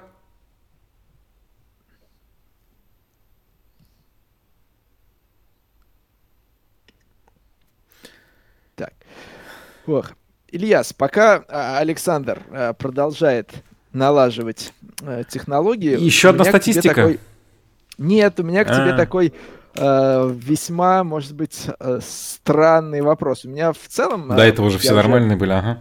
В, в другом ключе подобные вещи людям э, спрашивал, но э, такие вопросы задавал, но сейчас в, в свете автоспорта. Сегодня а, наши коллеги, или, может быть, не сегодня, но, в общем, наши коллеги из э, журнала «Автоспорт» такой вопрос своим читателям адресовали. Вот если бы у вас была возможность, э, может быть, вернуться в прошлое и какое-то одно решение там или ситуацию поменять в автоспорте, чтобы это было.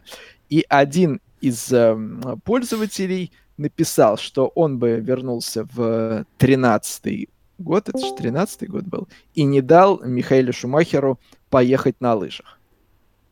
Вот у меня, э, у меня это вызвало, знаешь, такой сразу ситуацию я себе нарисовал. Вот, Ильяс, ты, допустим, э, если бы у тебя возможность была в тринадцатом году выбежать на склон альпийский и в качестве какого-то безумца с точки зрения остальных просто тупо не давать Михаэлю съехать вниз. Ты бы бегал, кричал, Михаэль, нет, я не дам тебе это сделать. Все бы говорили, там, все журналы бы написали, какой-то безумный э, мужчина из России э, не пускал Михаэля Шумахера на горнолыжный склон, и так бы все это осталось, потому что, соответственно, э, Михаэль бы никуда не поехал, ничего бы не произошло, но ты бы остался вот в, в глазах многих просто каким-то неадекватным безумцем вроде того, который там выбегал на трассу в Сильверстоуне или в Хокенхайме, но там у него были другие причины.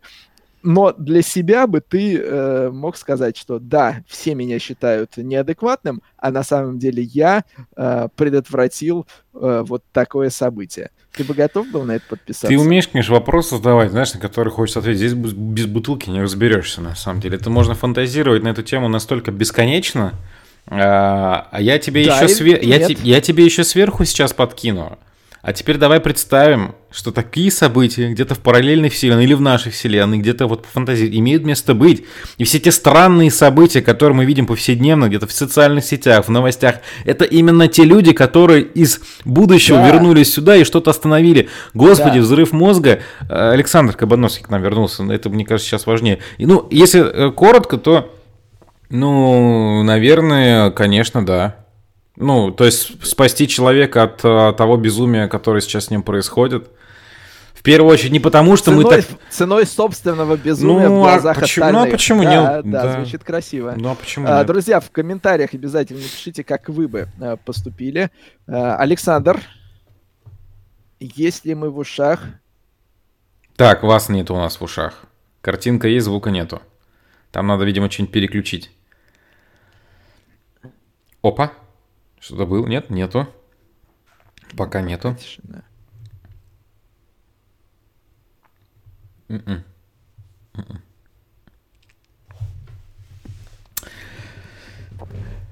К сожалению, пока тишина. Да. Слушай, Ильяс, ну у меня нет такого количества э, этих вопросов хитроумных, чтобы, э, чтобы еще. Но давай, э, давай, может быть, скажем, что в Тисяре в мировом туре, вот в том виде, в котором он существует, несколько решили изменить свой подход к компенсационным весам. Мы в том числе говорили, что в российском, в TCR Russia, были вот эти ситуации несколько, на мой взгляд, не самые, может быть, а... О, звук пошел от Александра. Как то Да, Александр. Странная история. Я подозреваю, что может быть что-то у меня с просто в воду с разъемом. Ну что, как скажете, слышно? Ну, в целом... Приемлемо. В целом звук есть, да. Звук есть. Вот. Опять нету. Да, опять звук. Опять звук исчез. Вот. Давай озвучивай. Опа. А может действительно где-то со шнурком? Может правда, да, проводок там что Потому что сейчас появился опять звук. Слушай, я поменял на улице. Вы заметили, у меня другая гарнитура у ребенка отобрал.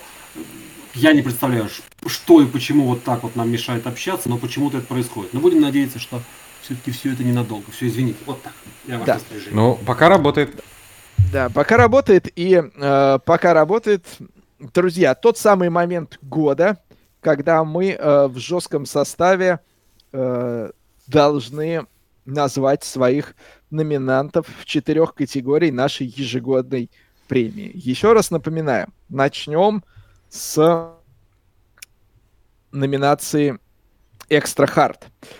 Гонщик, команда, организации, которые наиболее ярко себя проявили в этом сезоне. Четыре номинации, а, вернее, четыре претендента от э, Ильяса Александра Кабановского, меня и также Сергей Беднорук э, своего э, претендента предложит.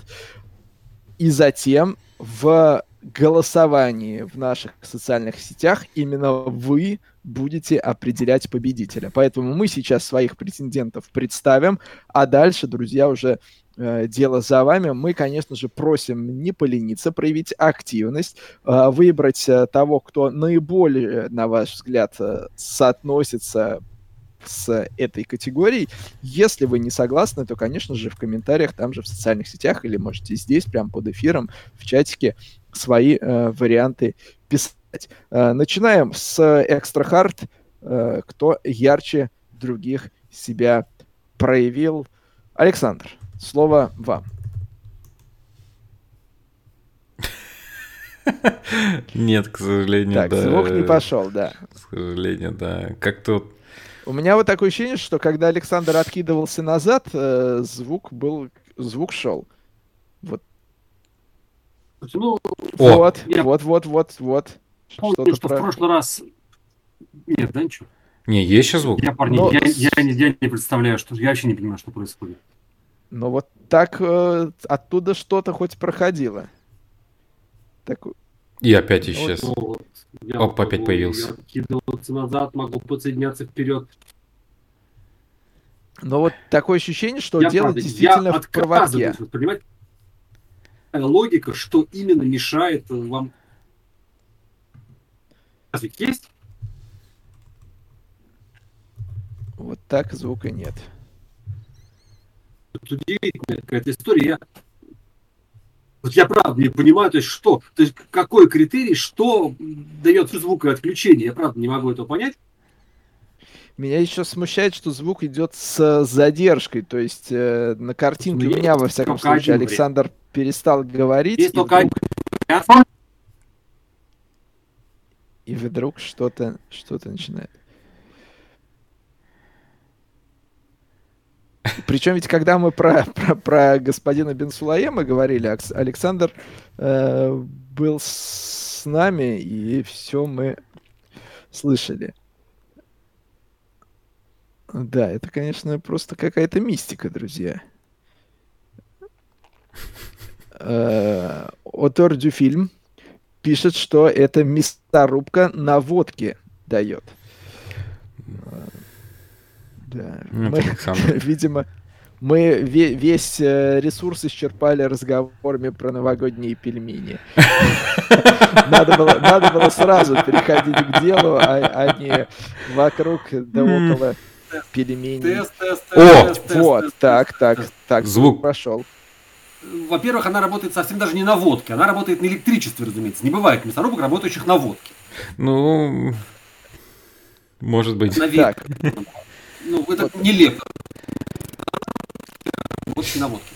Да, итак, давайте. Фернандо. Я постарался пойти максимально прямолинейно, и все-таки это несомненный герой. Да, четвертое место по итогу сезона. За рулем зеленой машины, которая ехала примерно половину чемпионата, потом ехать перестала, потому что они пошли там дорабатывать не в ту сторону. 42 года испанцу, на самом деле хорош как в молодости, и самый такой, мне кажется, очевидный кандидат. Вот.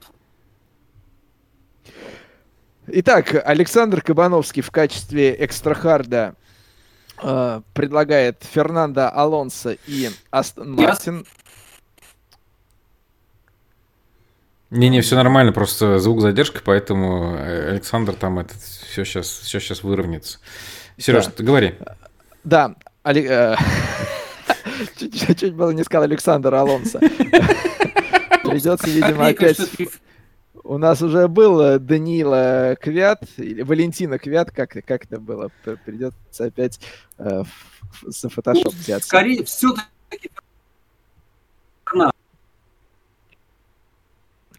и меня вот во всей этой ситуации э, больше всего поражает, что как только мы говорим про мясорубку, пельмени, сразу все начинает работать. Как только Фернандо Алонсо, Формула-1, э, сразу начинаются какие-то форс-мажоры. Это, если честно, э, странно довольно. Тем не менее, в номинации «Экстра Хард» э, Александр Кабановский предлагает Фернандо Алонсо и Астон Мартин, которые, э, особенно в первой половине сезона, блеснули в Формуле 1. И даже чуть было, чуть было, ну чуть не считается, но в таком сезоне, который у нас был, даже чуть может считаться, чуть было не выиграли Гран-при э, Монако. Так что Фернандо Алонсо и Астон Мартин «Экстра Хард» от Александра Кабановского. Ильяс. Да, я, я... Да, Александр? А, все, да?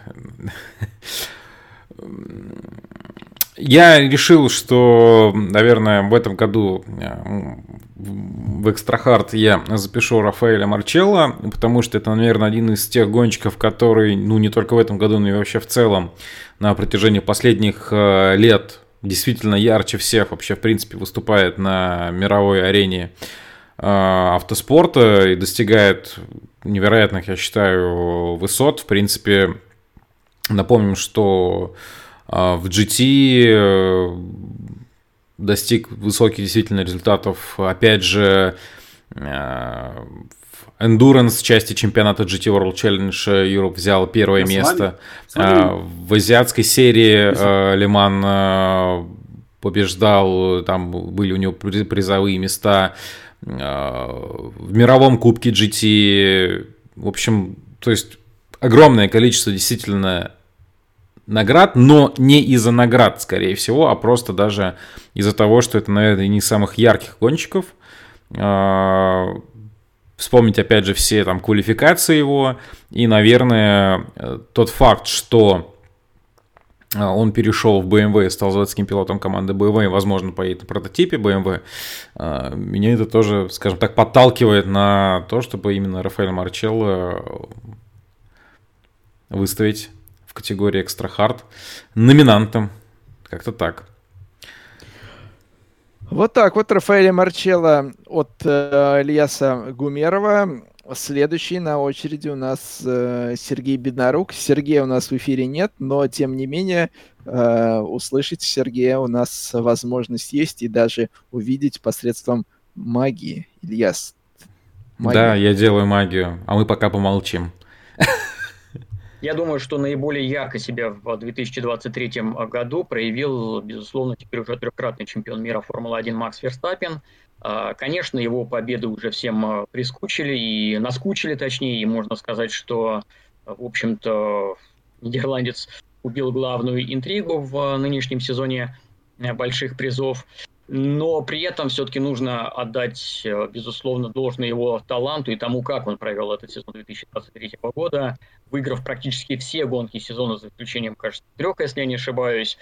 Э, то, как он выступал надежно, уверенно, как он обращался с э, машиной и шинами, в том числе уже резиной, которая прошла большую часть дистанции, и как это выглядело на фоне соперников – много, конечно, можно говорить о том, что э, нидерландец выступает на, как болельщики любят э, рассказывать, э, самовозки, но, с другой стороны, здесь сразу можно сравнить его Ферстаппина с его напарником по команде Серхио Пересом, и мы видим, что результаты абсолютно разнятся, и, в общем-то, если убрать э, Ферстаппина, то э, как раз чемпионат мог быть очень интересным в плане борьбы за титул, за победы с представителями разных команд, которые бы сражались за звание сильнейшего. Но Макс просто никому никаких шансов не оставил. И опять же, вот говоря о том, что у него были лучшие, может быть, технические э, возможности. Но ведь Формула-1 как раз об этом. Формула-1 как раз о том, чтобы э, пилот вместе э, с командой сумел добиться наилучшего такого вот создания альянса, человека и машины. И, безусловно, э, Ферстаппину удалось это сделать. Опять же, здесь можно рассуждать о том, что команда больше работала на него, что шасси создавалось под него. Но, значит, он сумел команду склонить в свою сторону. Это тоже задача пилота в Формуле-1, и он полностью, в общем-то, оправдал все те ставки, которые э, Red Bull Racing делал именно на него. И, конечно же, он стал, я думаю, тем самым экстра-хардом сезона 2023 года, потому что по большому счету за всю историю Формулы-1 такого доминирования одного пилота не было.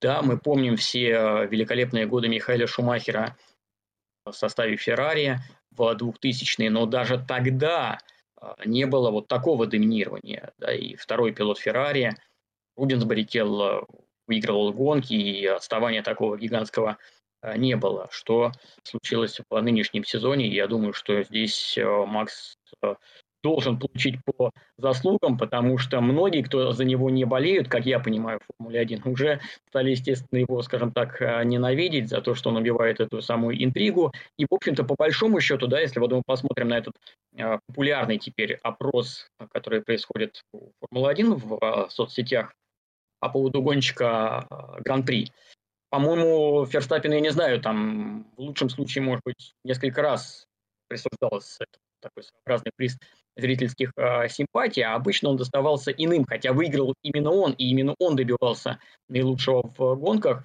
Но, конечно, это вот, скажем так, обратная сторона медали, когда один пилот получает такое э, преимущество. Поэтому я думаю, моя, скажем так, э, оценка несколько компенсирует вот это незаслуженное отсутствие внимания к Ферстаппину, тем более, что и показывали, наверное, его, как водится, с уверенными лидерами гораздо реже, чем остальных в пилотоне. Но он добился потрясающих результатов, и поэтому я думаю, что по праву действительно экстра хард.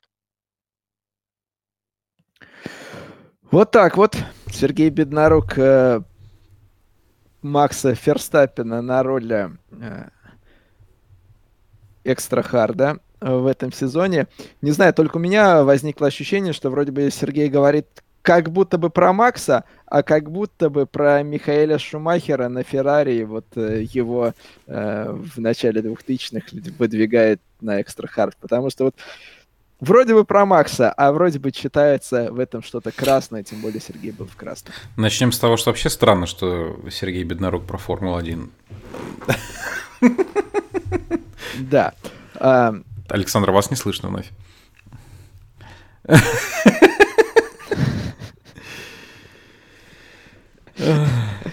Александр будет жестами показывать свое согласие или несогласие с кандидатом. Не, мы вас видим прекрасно, а вот теми с, или иными. Со, со звуком что-то прям беда какая-то вообще. Да.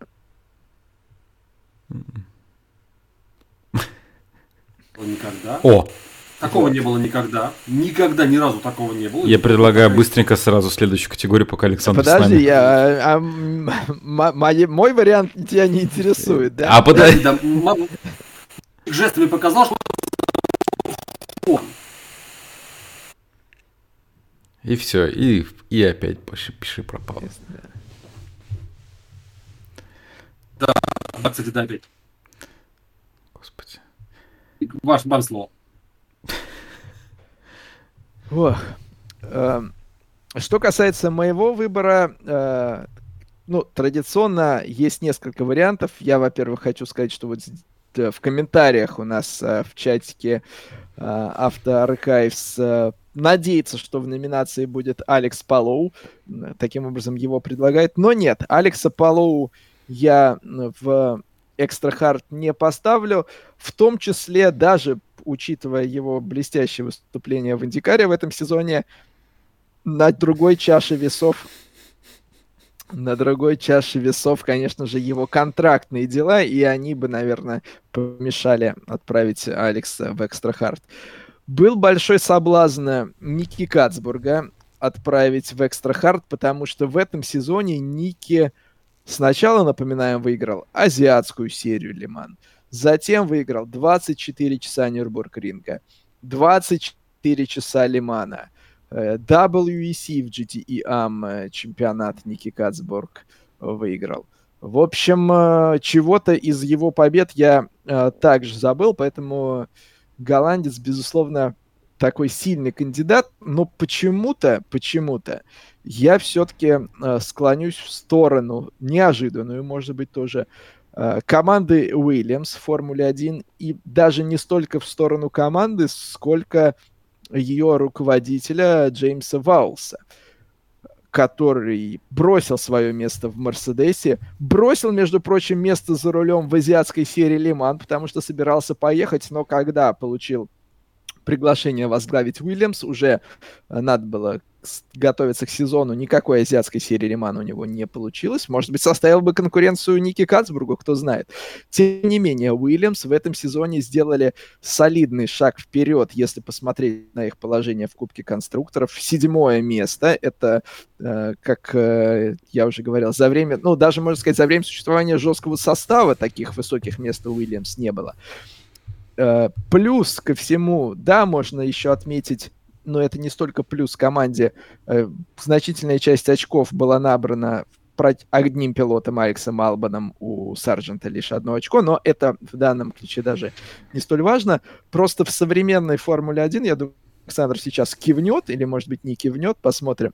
В современной Формуле 1 очень сложно сделать шаг, шажочек вперед за счет именно качества, а не количества. Когда у вас нет вдруг сиюминутных каких-то изменений в регламенте, резких вливаний, новых каких-то моторов, технических партнеров, э, шейхов и прочих, прочих, прочих, у меня все-таки есть ощущение, что тот э, шаг, который Уильямс в этом сезоне сделали, да, может быть, где-то соперники не доработали, но во многом это именно результат внутренней какой-то перестройки работы вот команды. Вот было фактически то же самое, просто люди несколько изменили свой подход к работе в работе и смогли за счет качества, а не количества шагнуть вперед. Поэтому Джеймс Ваулс и его команда Уильямс в Формуле 1 мой кандидат на экстра хард в этом сезоне. Не так, а еще раз резюмируем.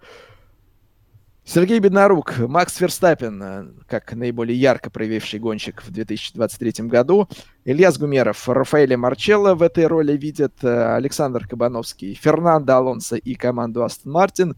Я, команду Уильямс и их руководителя Джеймса Валса, которые э, совершили сезон в Формуле 1 на седьмой позиции. Вот такие вот э, варианты на Экстра Хард. Еще раз, друзья, напоминаем, мы варианты предложили, вы голосуете в наших социальных сетях и выбираете итогового победителя, которого мы объявим на следующей неделе, но свои варианты, конечно же, тоже обязательно предлагайте. Дальше у нас на очереди Гиперсофт, команда гонщик организации, которые провалили сезон, стали разочарованием 2023 года. И мы попробуем, наверное, все-таки начать с Александра Кабановского. Давайте попробуем. Ну, по-моему, не... О, получается, да? Согласитесь. Звуки? Да, звуки Да, прекрасно. Давайте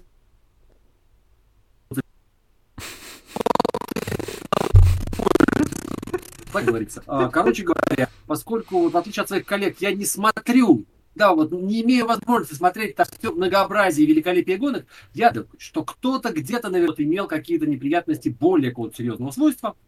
Ну, так уж вышло.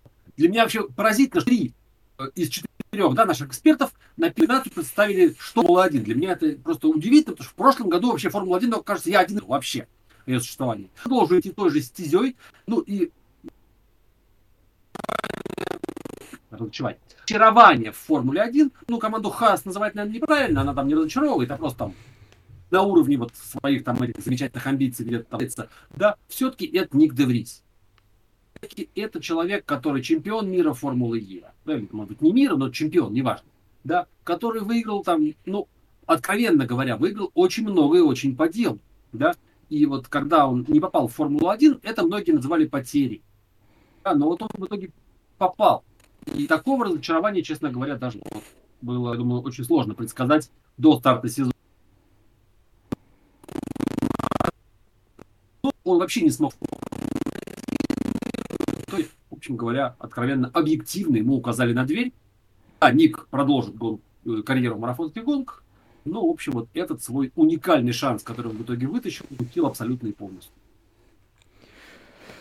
Интересно. Александр Кабановский в Гиперсофте предлагает кандидатуру э, голландца Ника Девриса, который в Формуле 1 пытался, но не смог, и сезон завершил досрочно. Ильяс, что скажешь ты? Каковой вот, Сереж, твой президент? Как ты относишься к людям, к людям, которые переобуваются?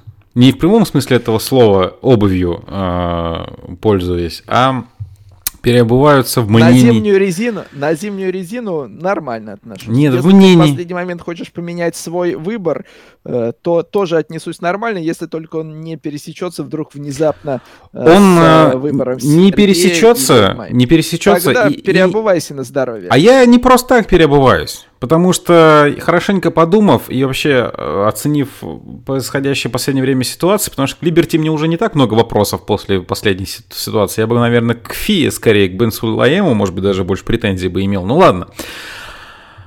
FIA WEC конкретно. И все то, что они провернули перед 24 э, часами Лимана. И за счет чего как мы понимаем, Феррари стала победителем сотого юбилейного Лимана, потому что, как мы помним, когда вы с самого начала сезона заявляете, что ваш BOP и вытекающие отсюда последствия распространяются на весь сезон и перед Лиманом фактически меняться не будут, а потом вдруг неожиданно а, вы поджимаете своих сопер... ну, соперников, в частности, в Тойоту, и Тойота, соответственно, идет позади Феррари.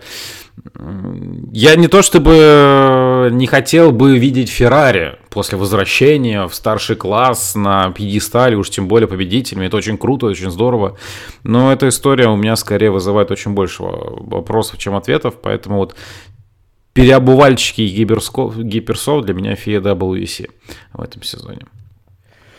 Вот такой вот э, вариант от Ильяса, скажем так, организаторы гонки 24 часа Лимана за то, что поменяли BOP, несмотря на перед Лиманом, несмотря на то, что всем заявляли, что делать этого, этого не будут. Не да. будут.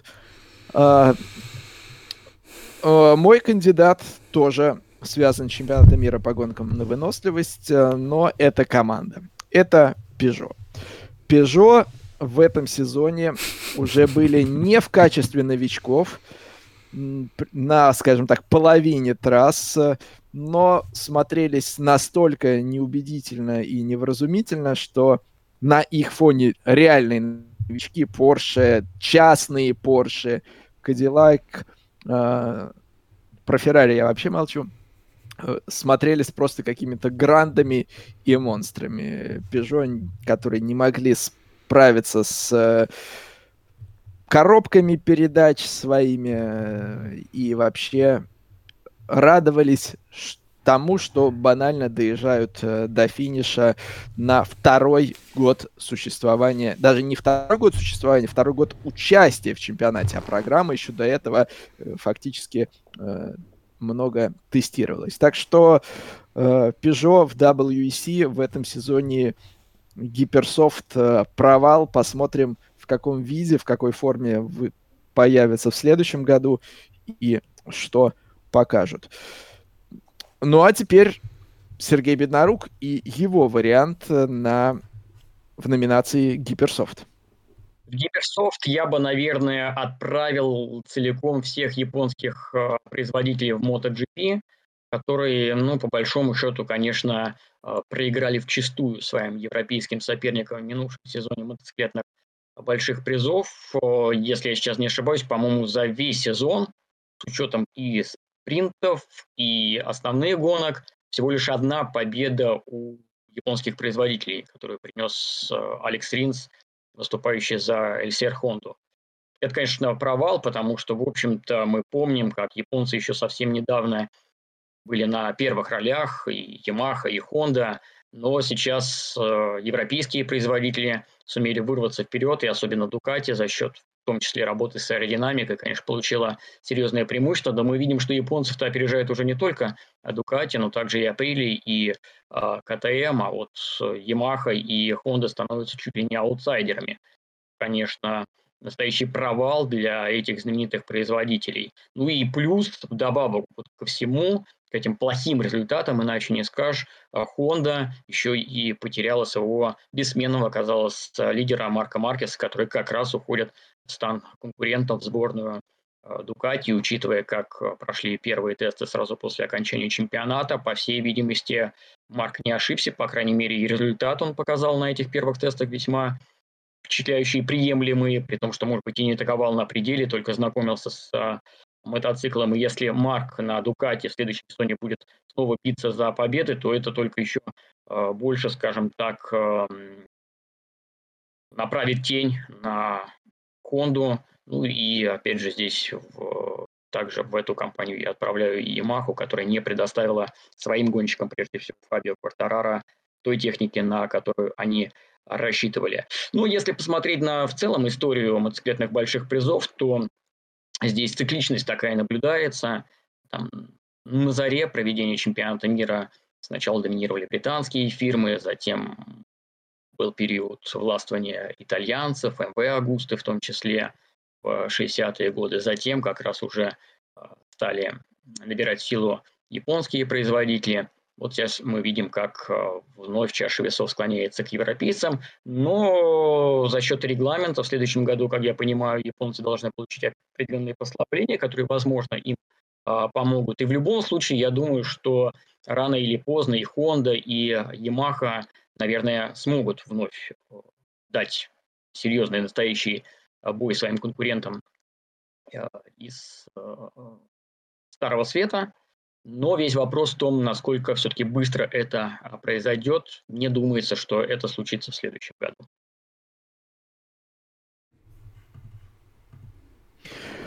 Вот так вот Сергей Беднорук в качестве гиперсофта предлагает нам японских производителей в MotoGP и Э, в общем-то, э, это, конечно же, не лишено логики. Еще раз, друзья, напоминаем, мы предлагаем, вы выбираете, кто провалил сезон 23 года. Э, голосуйте в наших социальных сетях, посты все будут, и, в общем, вы определите того, кто получит в данном случае шкурку от мандарина. Да, сейчас голосовать не нужно. Вы сейчас можете просто в чате предложить, например, свой вариант, возможно, либо согласиться, либо нет, это ваше право. Вот. А уже когда мы опубликуем завтрашнего дня, соответственно, будут посты, закрепленных с там постами. Ну, в общем, найдете. Если вы подписаны на наши социальные сети, то все будет. И да, а нам... если не подписаны, то подписывайтесь. Ну, что? Алиса, подпишись на Моторспорт ТВ. Я только что прочитал новость, оказывается, сегодня по России был массовый сбой, сбой умных устройств у Яндекса. Это все виноват Краснов со своими вот этими программированиями. А я тоже пришел домой, я говорю, Алиса, включай там свет. Она не реагирует. А потом раз мне новость такая, а, ну, массовый сбой. Краснов. Ну, человек, конечно. Легенда уже. Всю Россию положил на лопатки, получается. Мы, если вы нас слышите, вы и есть сопротивление. Ай, да. А, Надеюсь, что Александр вернется к нам. Но... А, если нет, очень жаль. Да. А, как бы то ни было, мы Давай прем просто дальше. дальше потому что как мы и есть сопротивление. Кто, если не мы? Следующая на очереди категория «Жесть, как мы любим». Куда попадает лучшая гонка, лучший момент э, сезона, лучшая какая-то ситуация, в общем, то, что самое яркое было э, в прошедшем году.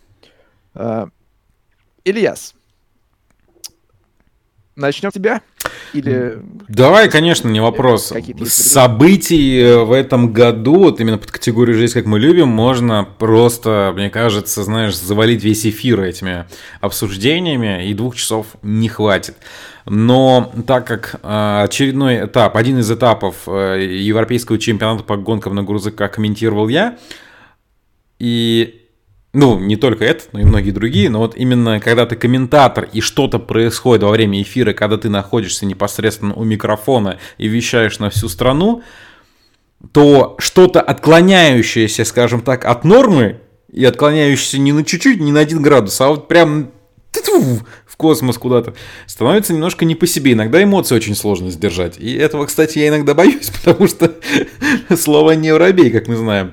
Вот. Но, в общем, была действительно ситуация, когда на одном из этапов у Штефи Хальм сначала мы увидели вырывающийся э, за кабиной грузовика вверх столб жидкости. Первая мысль моя была, что это топливо, но и, конечно же, логически предполагая, что это топливо, то колыхнуть, полыхнуть оно может просто в моменте. Ну и не дай бог затем какие-то печальные последствия. А затем мы видим, как просто под грузовика вылетает на гоночное полотно огромный какой-то железный баллон, да, Александр, мы вас пока видим, и Кабано... Александр сам себя титрует. Да, да, да, да, да, вот.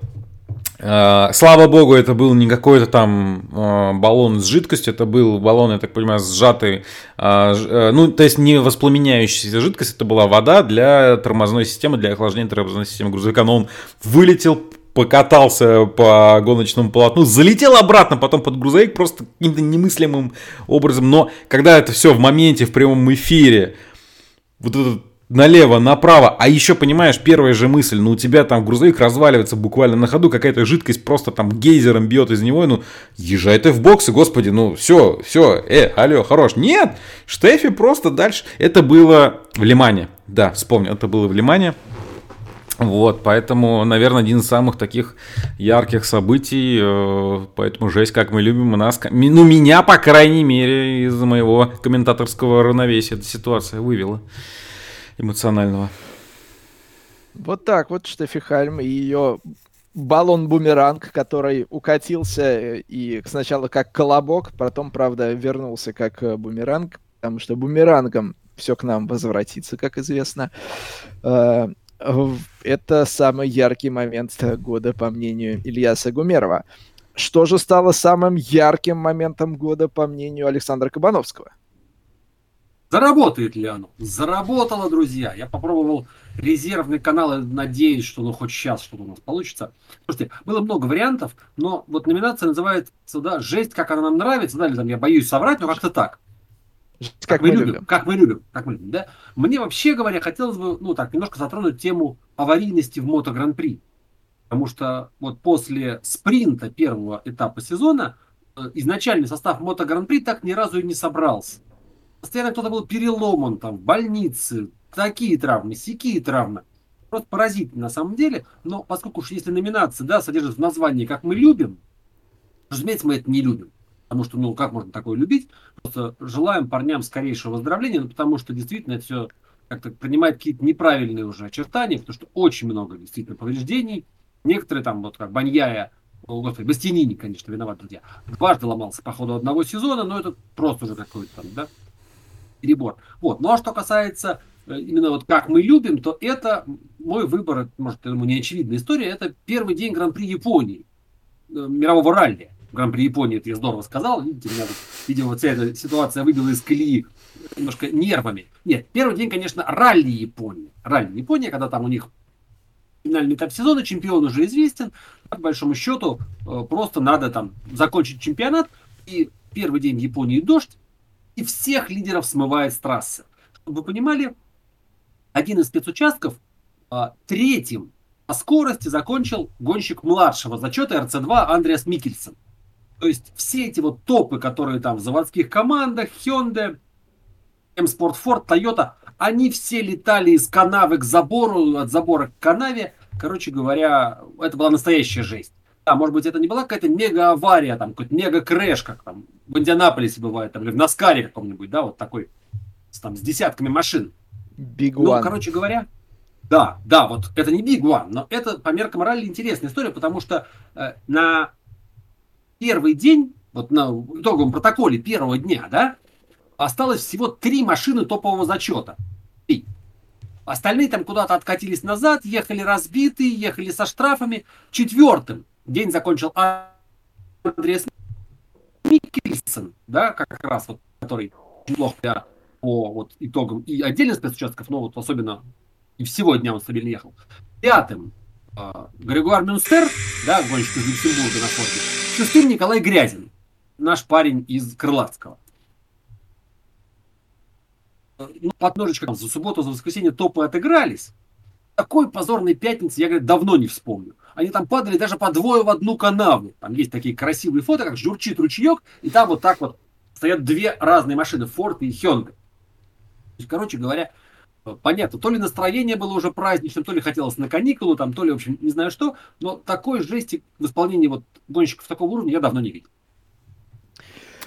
Да, действительно, быть... в Японии в этом сезоне, я помню, когда по ходу этапа там различные кадры показывали, там такие были... Ну, там еще один, один допа тоже мелочи. Да. Э, в общем, ралли Японии от Александра Кабановского. Слово Сергею Бедноруку. Давайте что послушаем. Он нам предложит. Ну вот э, я здесь э, попытался в номинации «Жесть, э, как мы любим», собственно, то, что первое на ум приходит, потому что можно, конечно, как-то углубиться в воспоминания, что-то поискать, но первое, что мне приходит на ум, это вторая гонка ДТМ на Нюрбургринге, где фантастическую победу одержал, по сути, дебютант Максимилиан Пауэль, стартовавший из второго десятка. Но не только этим эта гонка запомнилась, и действительно случилось той самой жестью, которую мы любим, потому что все началось еще с драмы утром в квалификации, когда победитель субботнего заезда Мирко Бертолотти не сумел даже пройти быстрого круга, и впоследствии команда не сумела решить технические проблемы на его Ламборгини, и Бертолотти не вышел на старт. Это в очередной раз показало, как в ДТМ все быстро меняется, даже по ходу одного гоночного уикенда. Ну, безусловно, э, погода айфельская, традиционно изменчивая, тоже э, существенную роль в этом событии сыграла и сделала гонку невероятно увлекательной, с множеством обгонов, постоянным напряжением, с тактической составляющей да, относительно того, какую резину использовать, дождевую, слики, когда совершать пидстопы. Ну и в итоге э, вот та самая потрясающая победа Пауля, одержанная и за счет правильной тактики, и за счет отличного безошибочного пилотажа в сложнейших условиях. Ну и показал он, что умеет обгонять, поэтому это была действительно такая гонка, такая жесть, которую мы любим.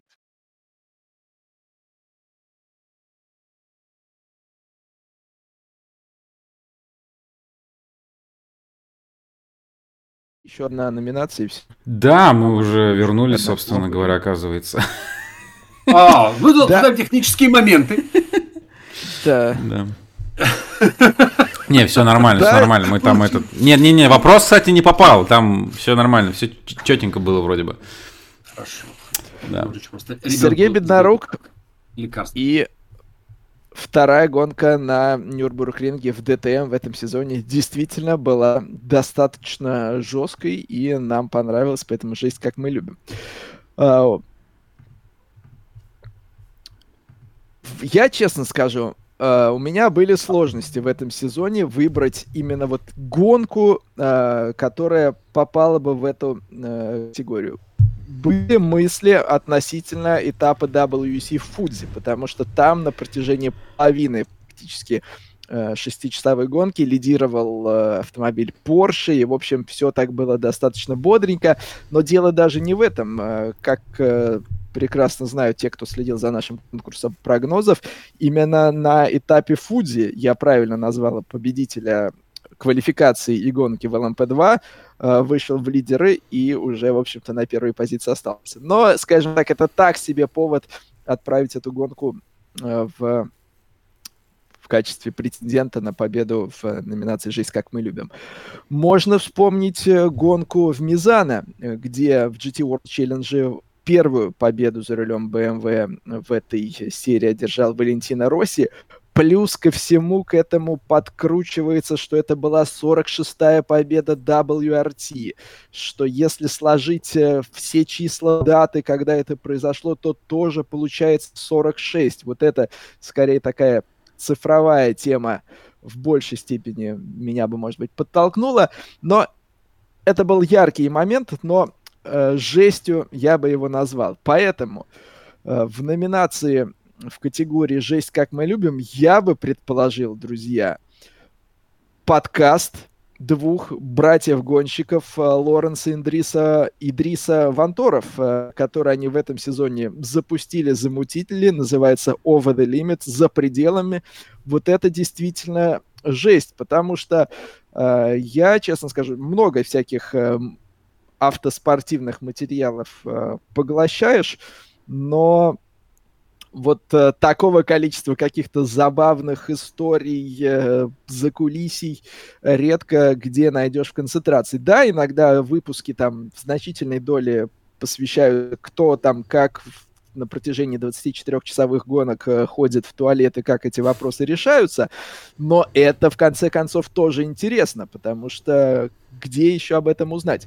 В гостях у них были и Винсан Вос в этом сезоне, и Рене Раст, и Джордан Тейлор, и кто-то еще у них был из... Э, и Эрл Бамбер. В общем, и гости интересные, и сами братья тоже подкалывая друг друга, рассказывают э, в том числе, как они друг друга врезались на гонке 24 часа Нюрнбург-ринга.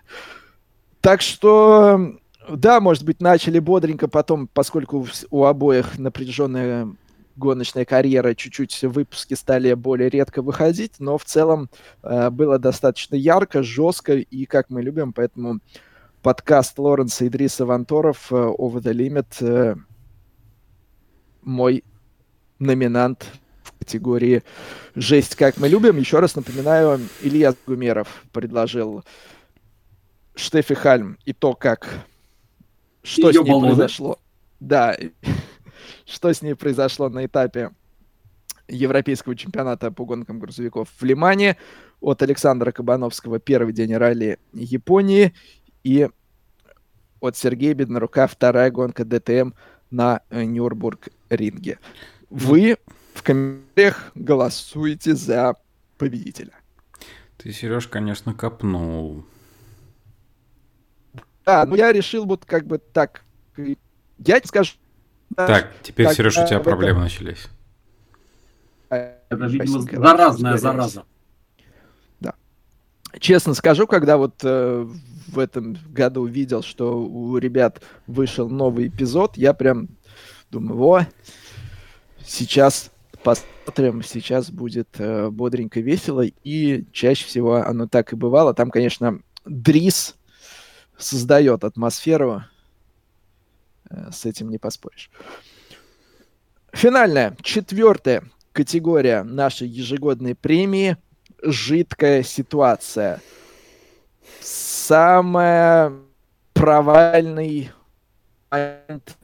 гонка, эпизод – или, опять же, ситуация года прям жиденько, жиденько, когда все. Э, предлагаю, наверное, начать с Сергея Беднорука, Ильяс. Да, давайте э, начнем с него. Поехали. Жидкая ситуация, и в жидкой ситуации, на мой взгляд, оказались в этом году организаторы и судьи итальянского этапа новой европейской Формулы-4. Это новая серия, которая дебютировала в нынешнем сезоне. У нее те же самые организаторы, что у итальянского первенства, и по большому счету и участники были те же самые.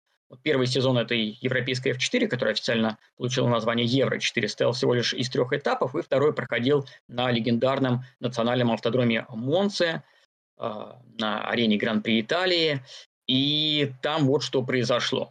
Была фаза желтых флагов, машины безопасности, которая уехала в боксы после того, как э, ликвидировали все последствия аварии.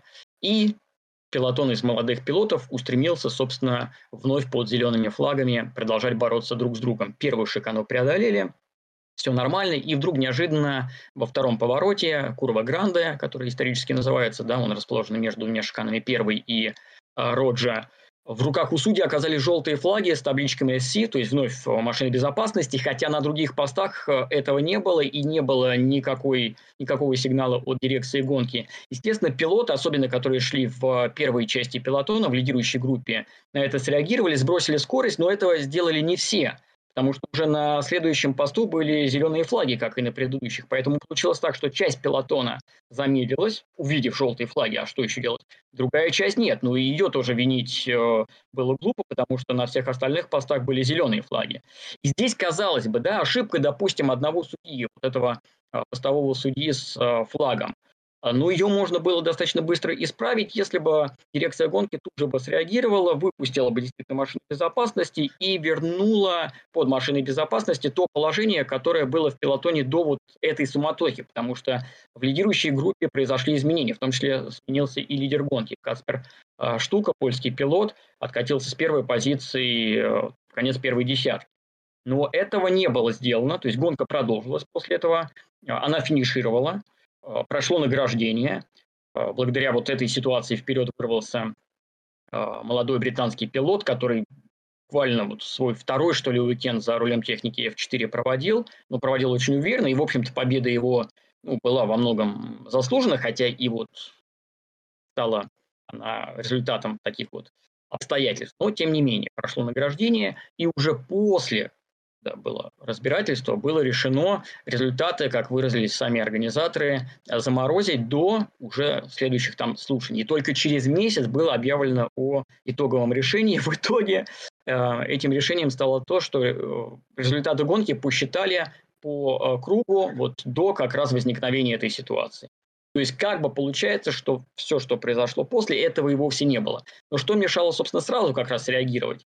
Либо выбросить красные флаги, сделать остановку и подумать, как выйти из этой ситуации, либо просто выпустить машину безопасности и попросить гонщиков выстроиться в определенном порядке, который был до возникновения этой ситуации. Этого сделано не было. Я думаю, что здесь в первую очередь это, наверное, ошибка дирекции гонки, которая последовала за ошибкой конкретного судьи, которого, как сказали, отстранили. Ну вот э, в любом случае э, такая, конечно, ситуация, я думаю, не должна была произойти, пускай это было и не в Формуле 1, а в молодежном чемпионате, но тем не менее на легендарной трассе. И это, на мой взгляд, была жидкая ситуация. Тем более по нынешним меркам, когда у дирекции гонки есть все возможности э, технической точки зрения быстро принимать решения и, в общем-то, избежать вот такого вот позора. Я помню на Moscow Raceway, когда э, формула Renault 3,5 литра приезжала, тоже был эпизод, э, э, тот самый момент, когда Лукас Форести улетел вот в повороте на горке и перевернулся. С кем они там? Коли Марценко или да. да не могу, не помню, с кем-то они сцепились По-моему, там. с Марценко, да.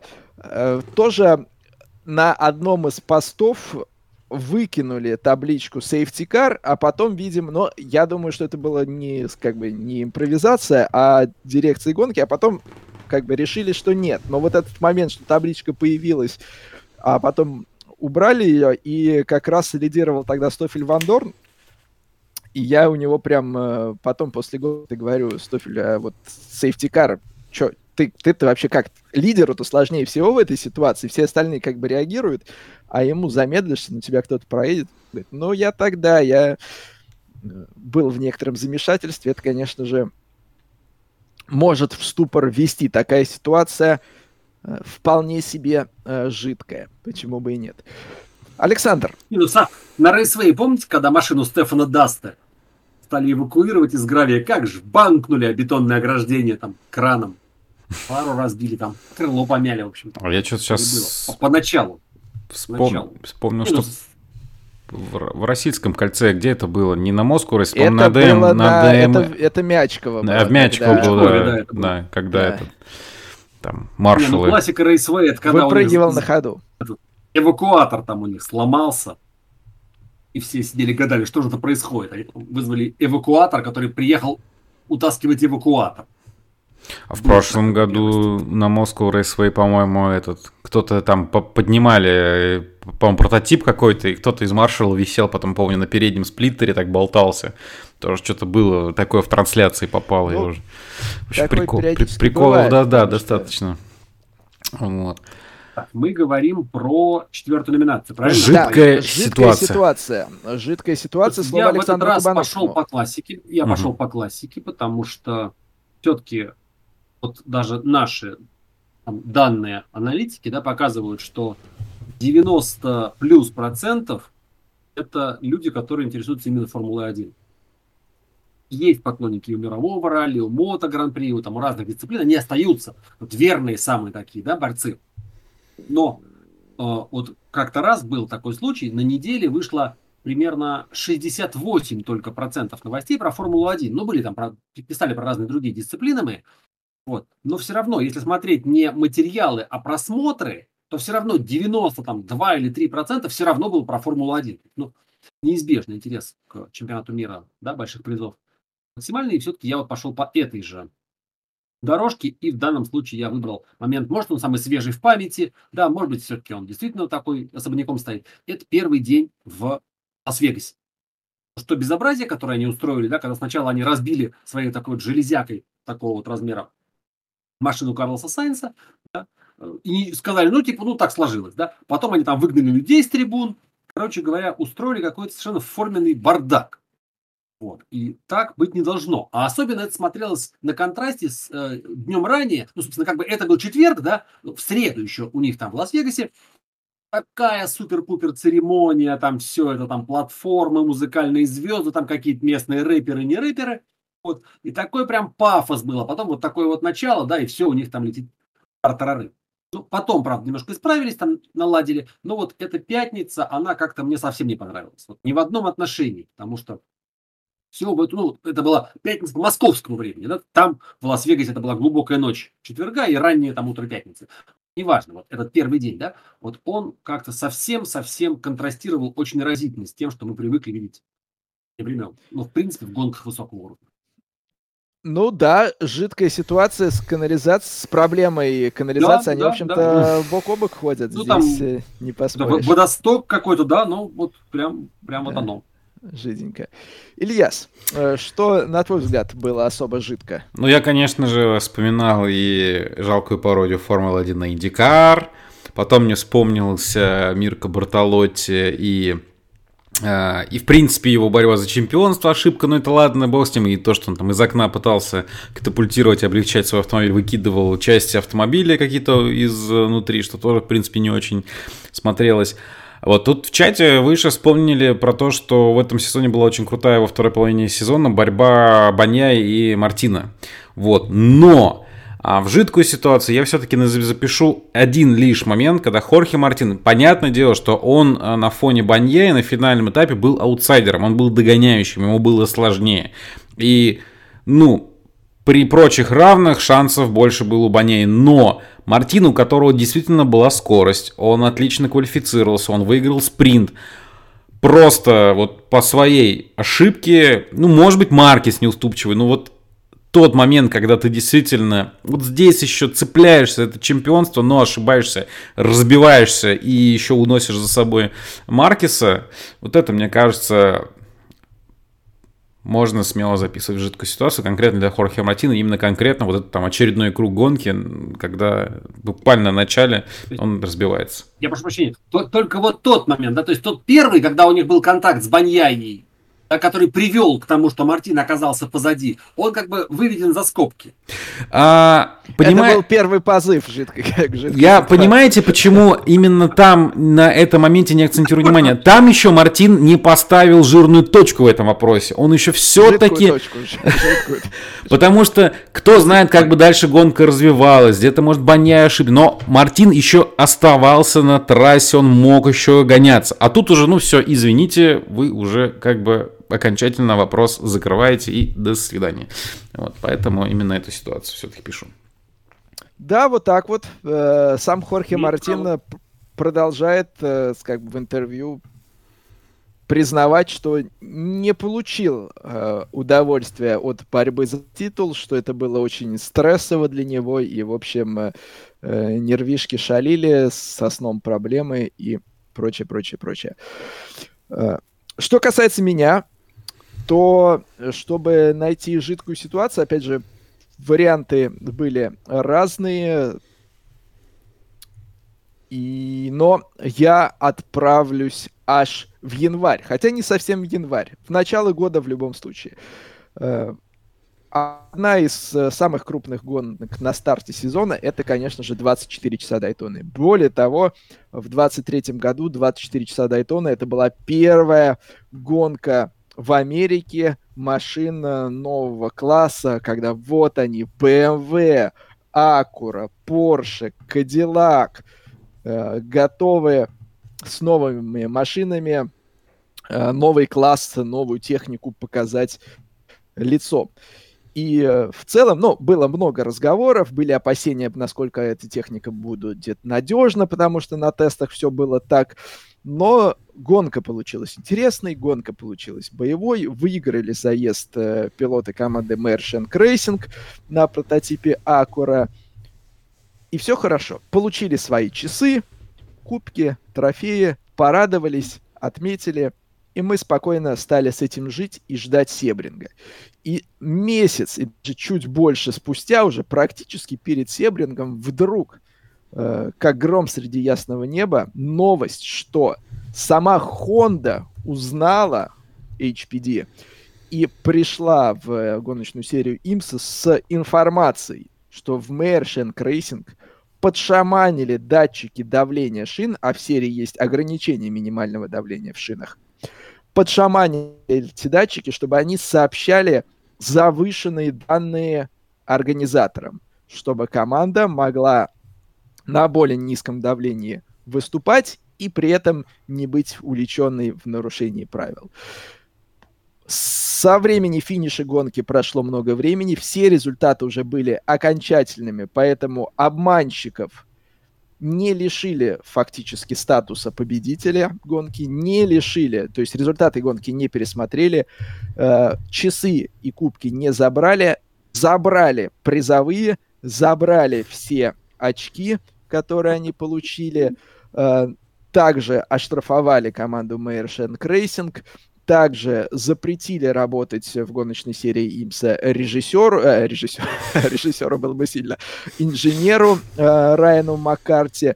Ну и в итоге все еще это привело к... Ну, отчасти, может быть, это привело, может быть, не это, но, как мы уже сейчас знаем, в конце сезона команда Meyer Shank Racing с Акурой, с Хондой тоже разошлась, и в Имсе в этом году в старшем классе их не будет, как они сами говорят, взяли паузу. Но вот эта ситуация, что у вас уже больше месяца прошло с момента такой гонки, и вдруг такое всплывает, и при том люди вроде бы и победителями в протоколах остаются, и в статистических всех справочниках будут значиться как победители, и часы у них есть, при этом они официально обманщики, очки они за это не получили, призовые они за это не получили. В общем, все это э, не лучшим образом как бы отразилось на вот первой гонке в истории этого класса. Такая ситуация достаточно жидкая, мой вариант, э, еще раз напоминаем, от Александра Кабановского. Пятница на Гран-при Лас-Вегаса Формула-1. Неудача Хорхе Мартина в борьбе за титул на финальной гонке столкновения с Марком Маркесом Такой вариант от Ильяса Гумерова, и Сергей Беднорук предложил судейскую, э, судейский ФОПа на гонке Европейской Формулы-4 в Монце. Вот такие э, претенденты на победу сомнительную, но в, в э, категории жидкая ситуация. Еще раз, друзья, напоминаем, мы варианты предложили, вы э, заходите в социальные сети, голосуете за тот вариант, который, по вашему мнению, должен э, в той или иной категории выиграть. Голосование продлится до понедельника. Какой это декабря будет сейчас? Мне нужна подсказка. 18, 18 декабря. 18 Вось, да. До 18 декабря вы можете голосовать. Конечно же, свои варианты в комментариях предлагайте. Нам всегда интересно знать, какие варианты у вас, потому что за год много чего происходит. Иногда кто-то что-то предложишь и думаешь, о, точняк, а я совсем про это забыл, это же было так э, жестко, прям как мы любим. Поэтому всегда очень рады ваше мнение тоже узнать. Э, в комментарии в чатике у нас э, про мутную тему с давлением шин в шинах в MotoGP. Да, мы об этом в жестком составе говорили, пилоты продолжают ругаться и жаловаться на это. Посмотрим, что будет в следующем сезоне, когда за это будут сразу жестко штрафовать. Э, в этом году были сначала предупреждения, дальше предупреждения никто не ушел. Также про Тейлора, который был в гостях, да, действительно тот самый из корвета, который вернулся в команду к отцу и своему брату Вот так вот, друзья. Такие э, номинации от нас. Э, еще раз всех э, призываем голосовать. И через неделю в жестком составе мы уже будем подводить итоги, объявлять, соответственно, победителей. Кто получит золотой мандарин, а кто кожуру совсем не золотую от мандарина. В номинации Extra Hard и Жесть, как мы любим, соответственно, золотой мандарин, потому что это номинации со знаком плюс, номинации со знаком минус Гиперсофт и Жидкая ситуация, лишь кожура от мандарина. В общем, новогоднего настроения вам э, пытаемся добавить и себе в том числе. Надеюсь, что у вас все совсем скоро будет уже празднично, а пока лишь предпразднично, но это тоже неплохо. В конце концов, новогодние пельмени, предновогодние пельмени, постновогодние пельмени. Прям не говоря уж про шашлыки, да? Да, не говоря да. уж о шашлыки. У меня, кстати, я, я практически пол, ну не полгода, почти год пытался найти применение фотографии, даже думал запихнуть ее в вот в программе Motorhome всегда у нас есть рубрика «Кадр недели». Хотел сделать кадр года, связанный с, с, с шашлыками, но как-то не допилил, не знаю, может быть, э, до конца года вы еще увидите эту фотографию, потому что она не может просто вот просто остаться в памяти моего телефона. Ее надо показать. Мы ее распечатаем и разыграем. Нас просили разыграть что-нибудь, мы это и разыграем. Да, почему нет, почему нет. Ну что ж, друзья, э, вот так вот э, мы э, готовимся этот выпуск завершить. Вас ждем в наших социальных сетях голосовать, голосовать и еще раз голосовать. Скажем так, разминаться перед мартом 2024 года в конце концов. Сережа, ты вот. пам, да. да, ага, хорошо, да. допустим. На этом, друзья, мы, конечно же, благодарим Александра Кабановского, который к нам сегодня присоединился, чтобы поделиться своими номинантами э, в нашей ежегодной премии, ну и также соображениями и по даже, поводу. Даже со второй попытки я стал вам слышен, друзья. Все-таки вот это, кажется, удалось разрешить хоть, хоть этому я очень рад. Да, да. это... С удовольствием. Это было важно, и это было великолепно. Э, спасибо, конечно же, всем вам, кто к нам сегодня присоединился. Я еще раз не поленюсь повторить и э, заранее скажу вам спасибо за то, что э, оставили свой голос, и вы выбираете того, кто станет победителем в нашей ежегодной премии. Заранее спасибо, что нашли секундочку, чтобы тыкнуть в голосовалке за того или, может быть, против того, кого вы считаете наиболее подходящим к той или иной э, категории в той или иной номинации. На этом мы вам говорим спасибо. Александр Кабановский, Илья Сгумеров, меня зовут Сергей Краснов. Через неделю в жестком составе будем подводить уже итоги нашей э, ежегодной премии, называть победителей, которых определяете вы. Поэтому вперед э, голосовать до понедельника 18 декабря. Есть у вас такая возможность. Ну а мы вам говорим спасибо. Пока. До новых встреч. Пока-пока.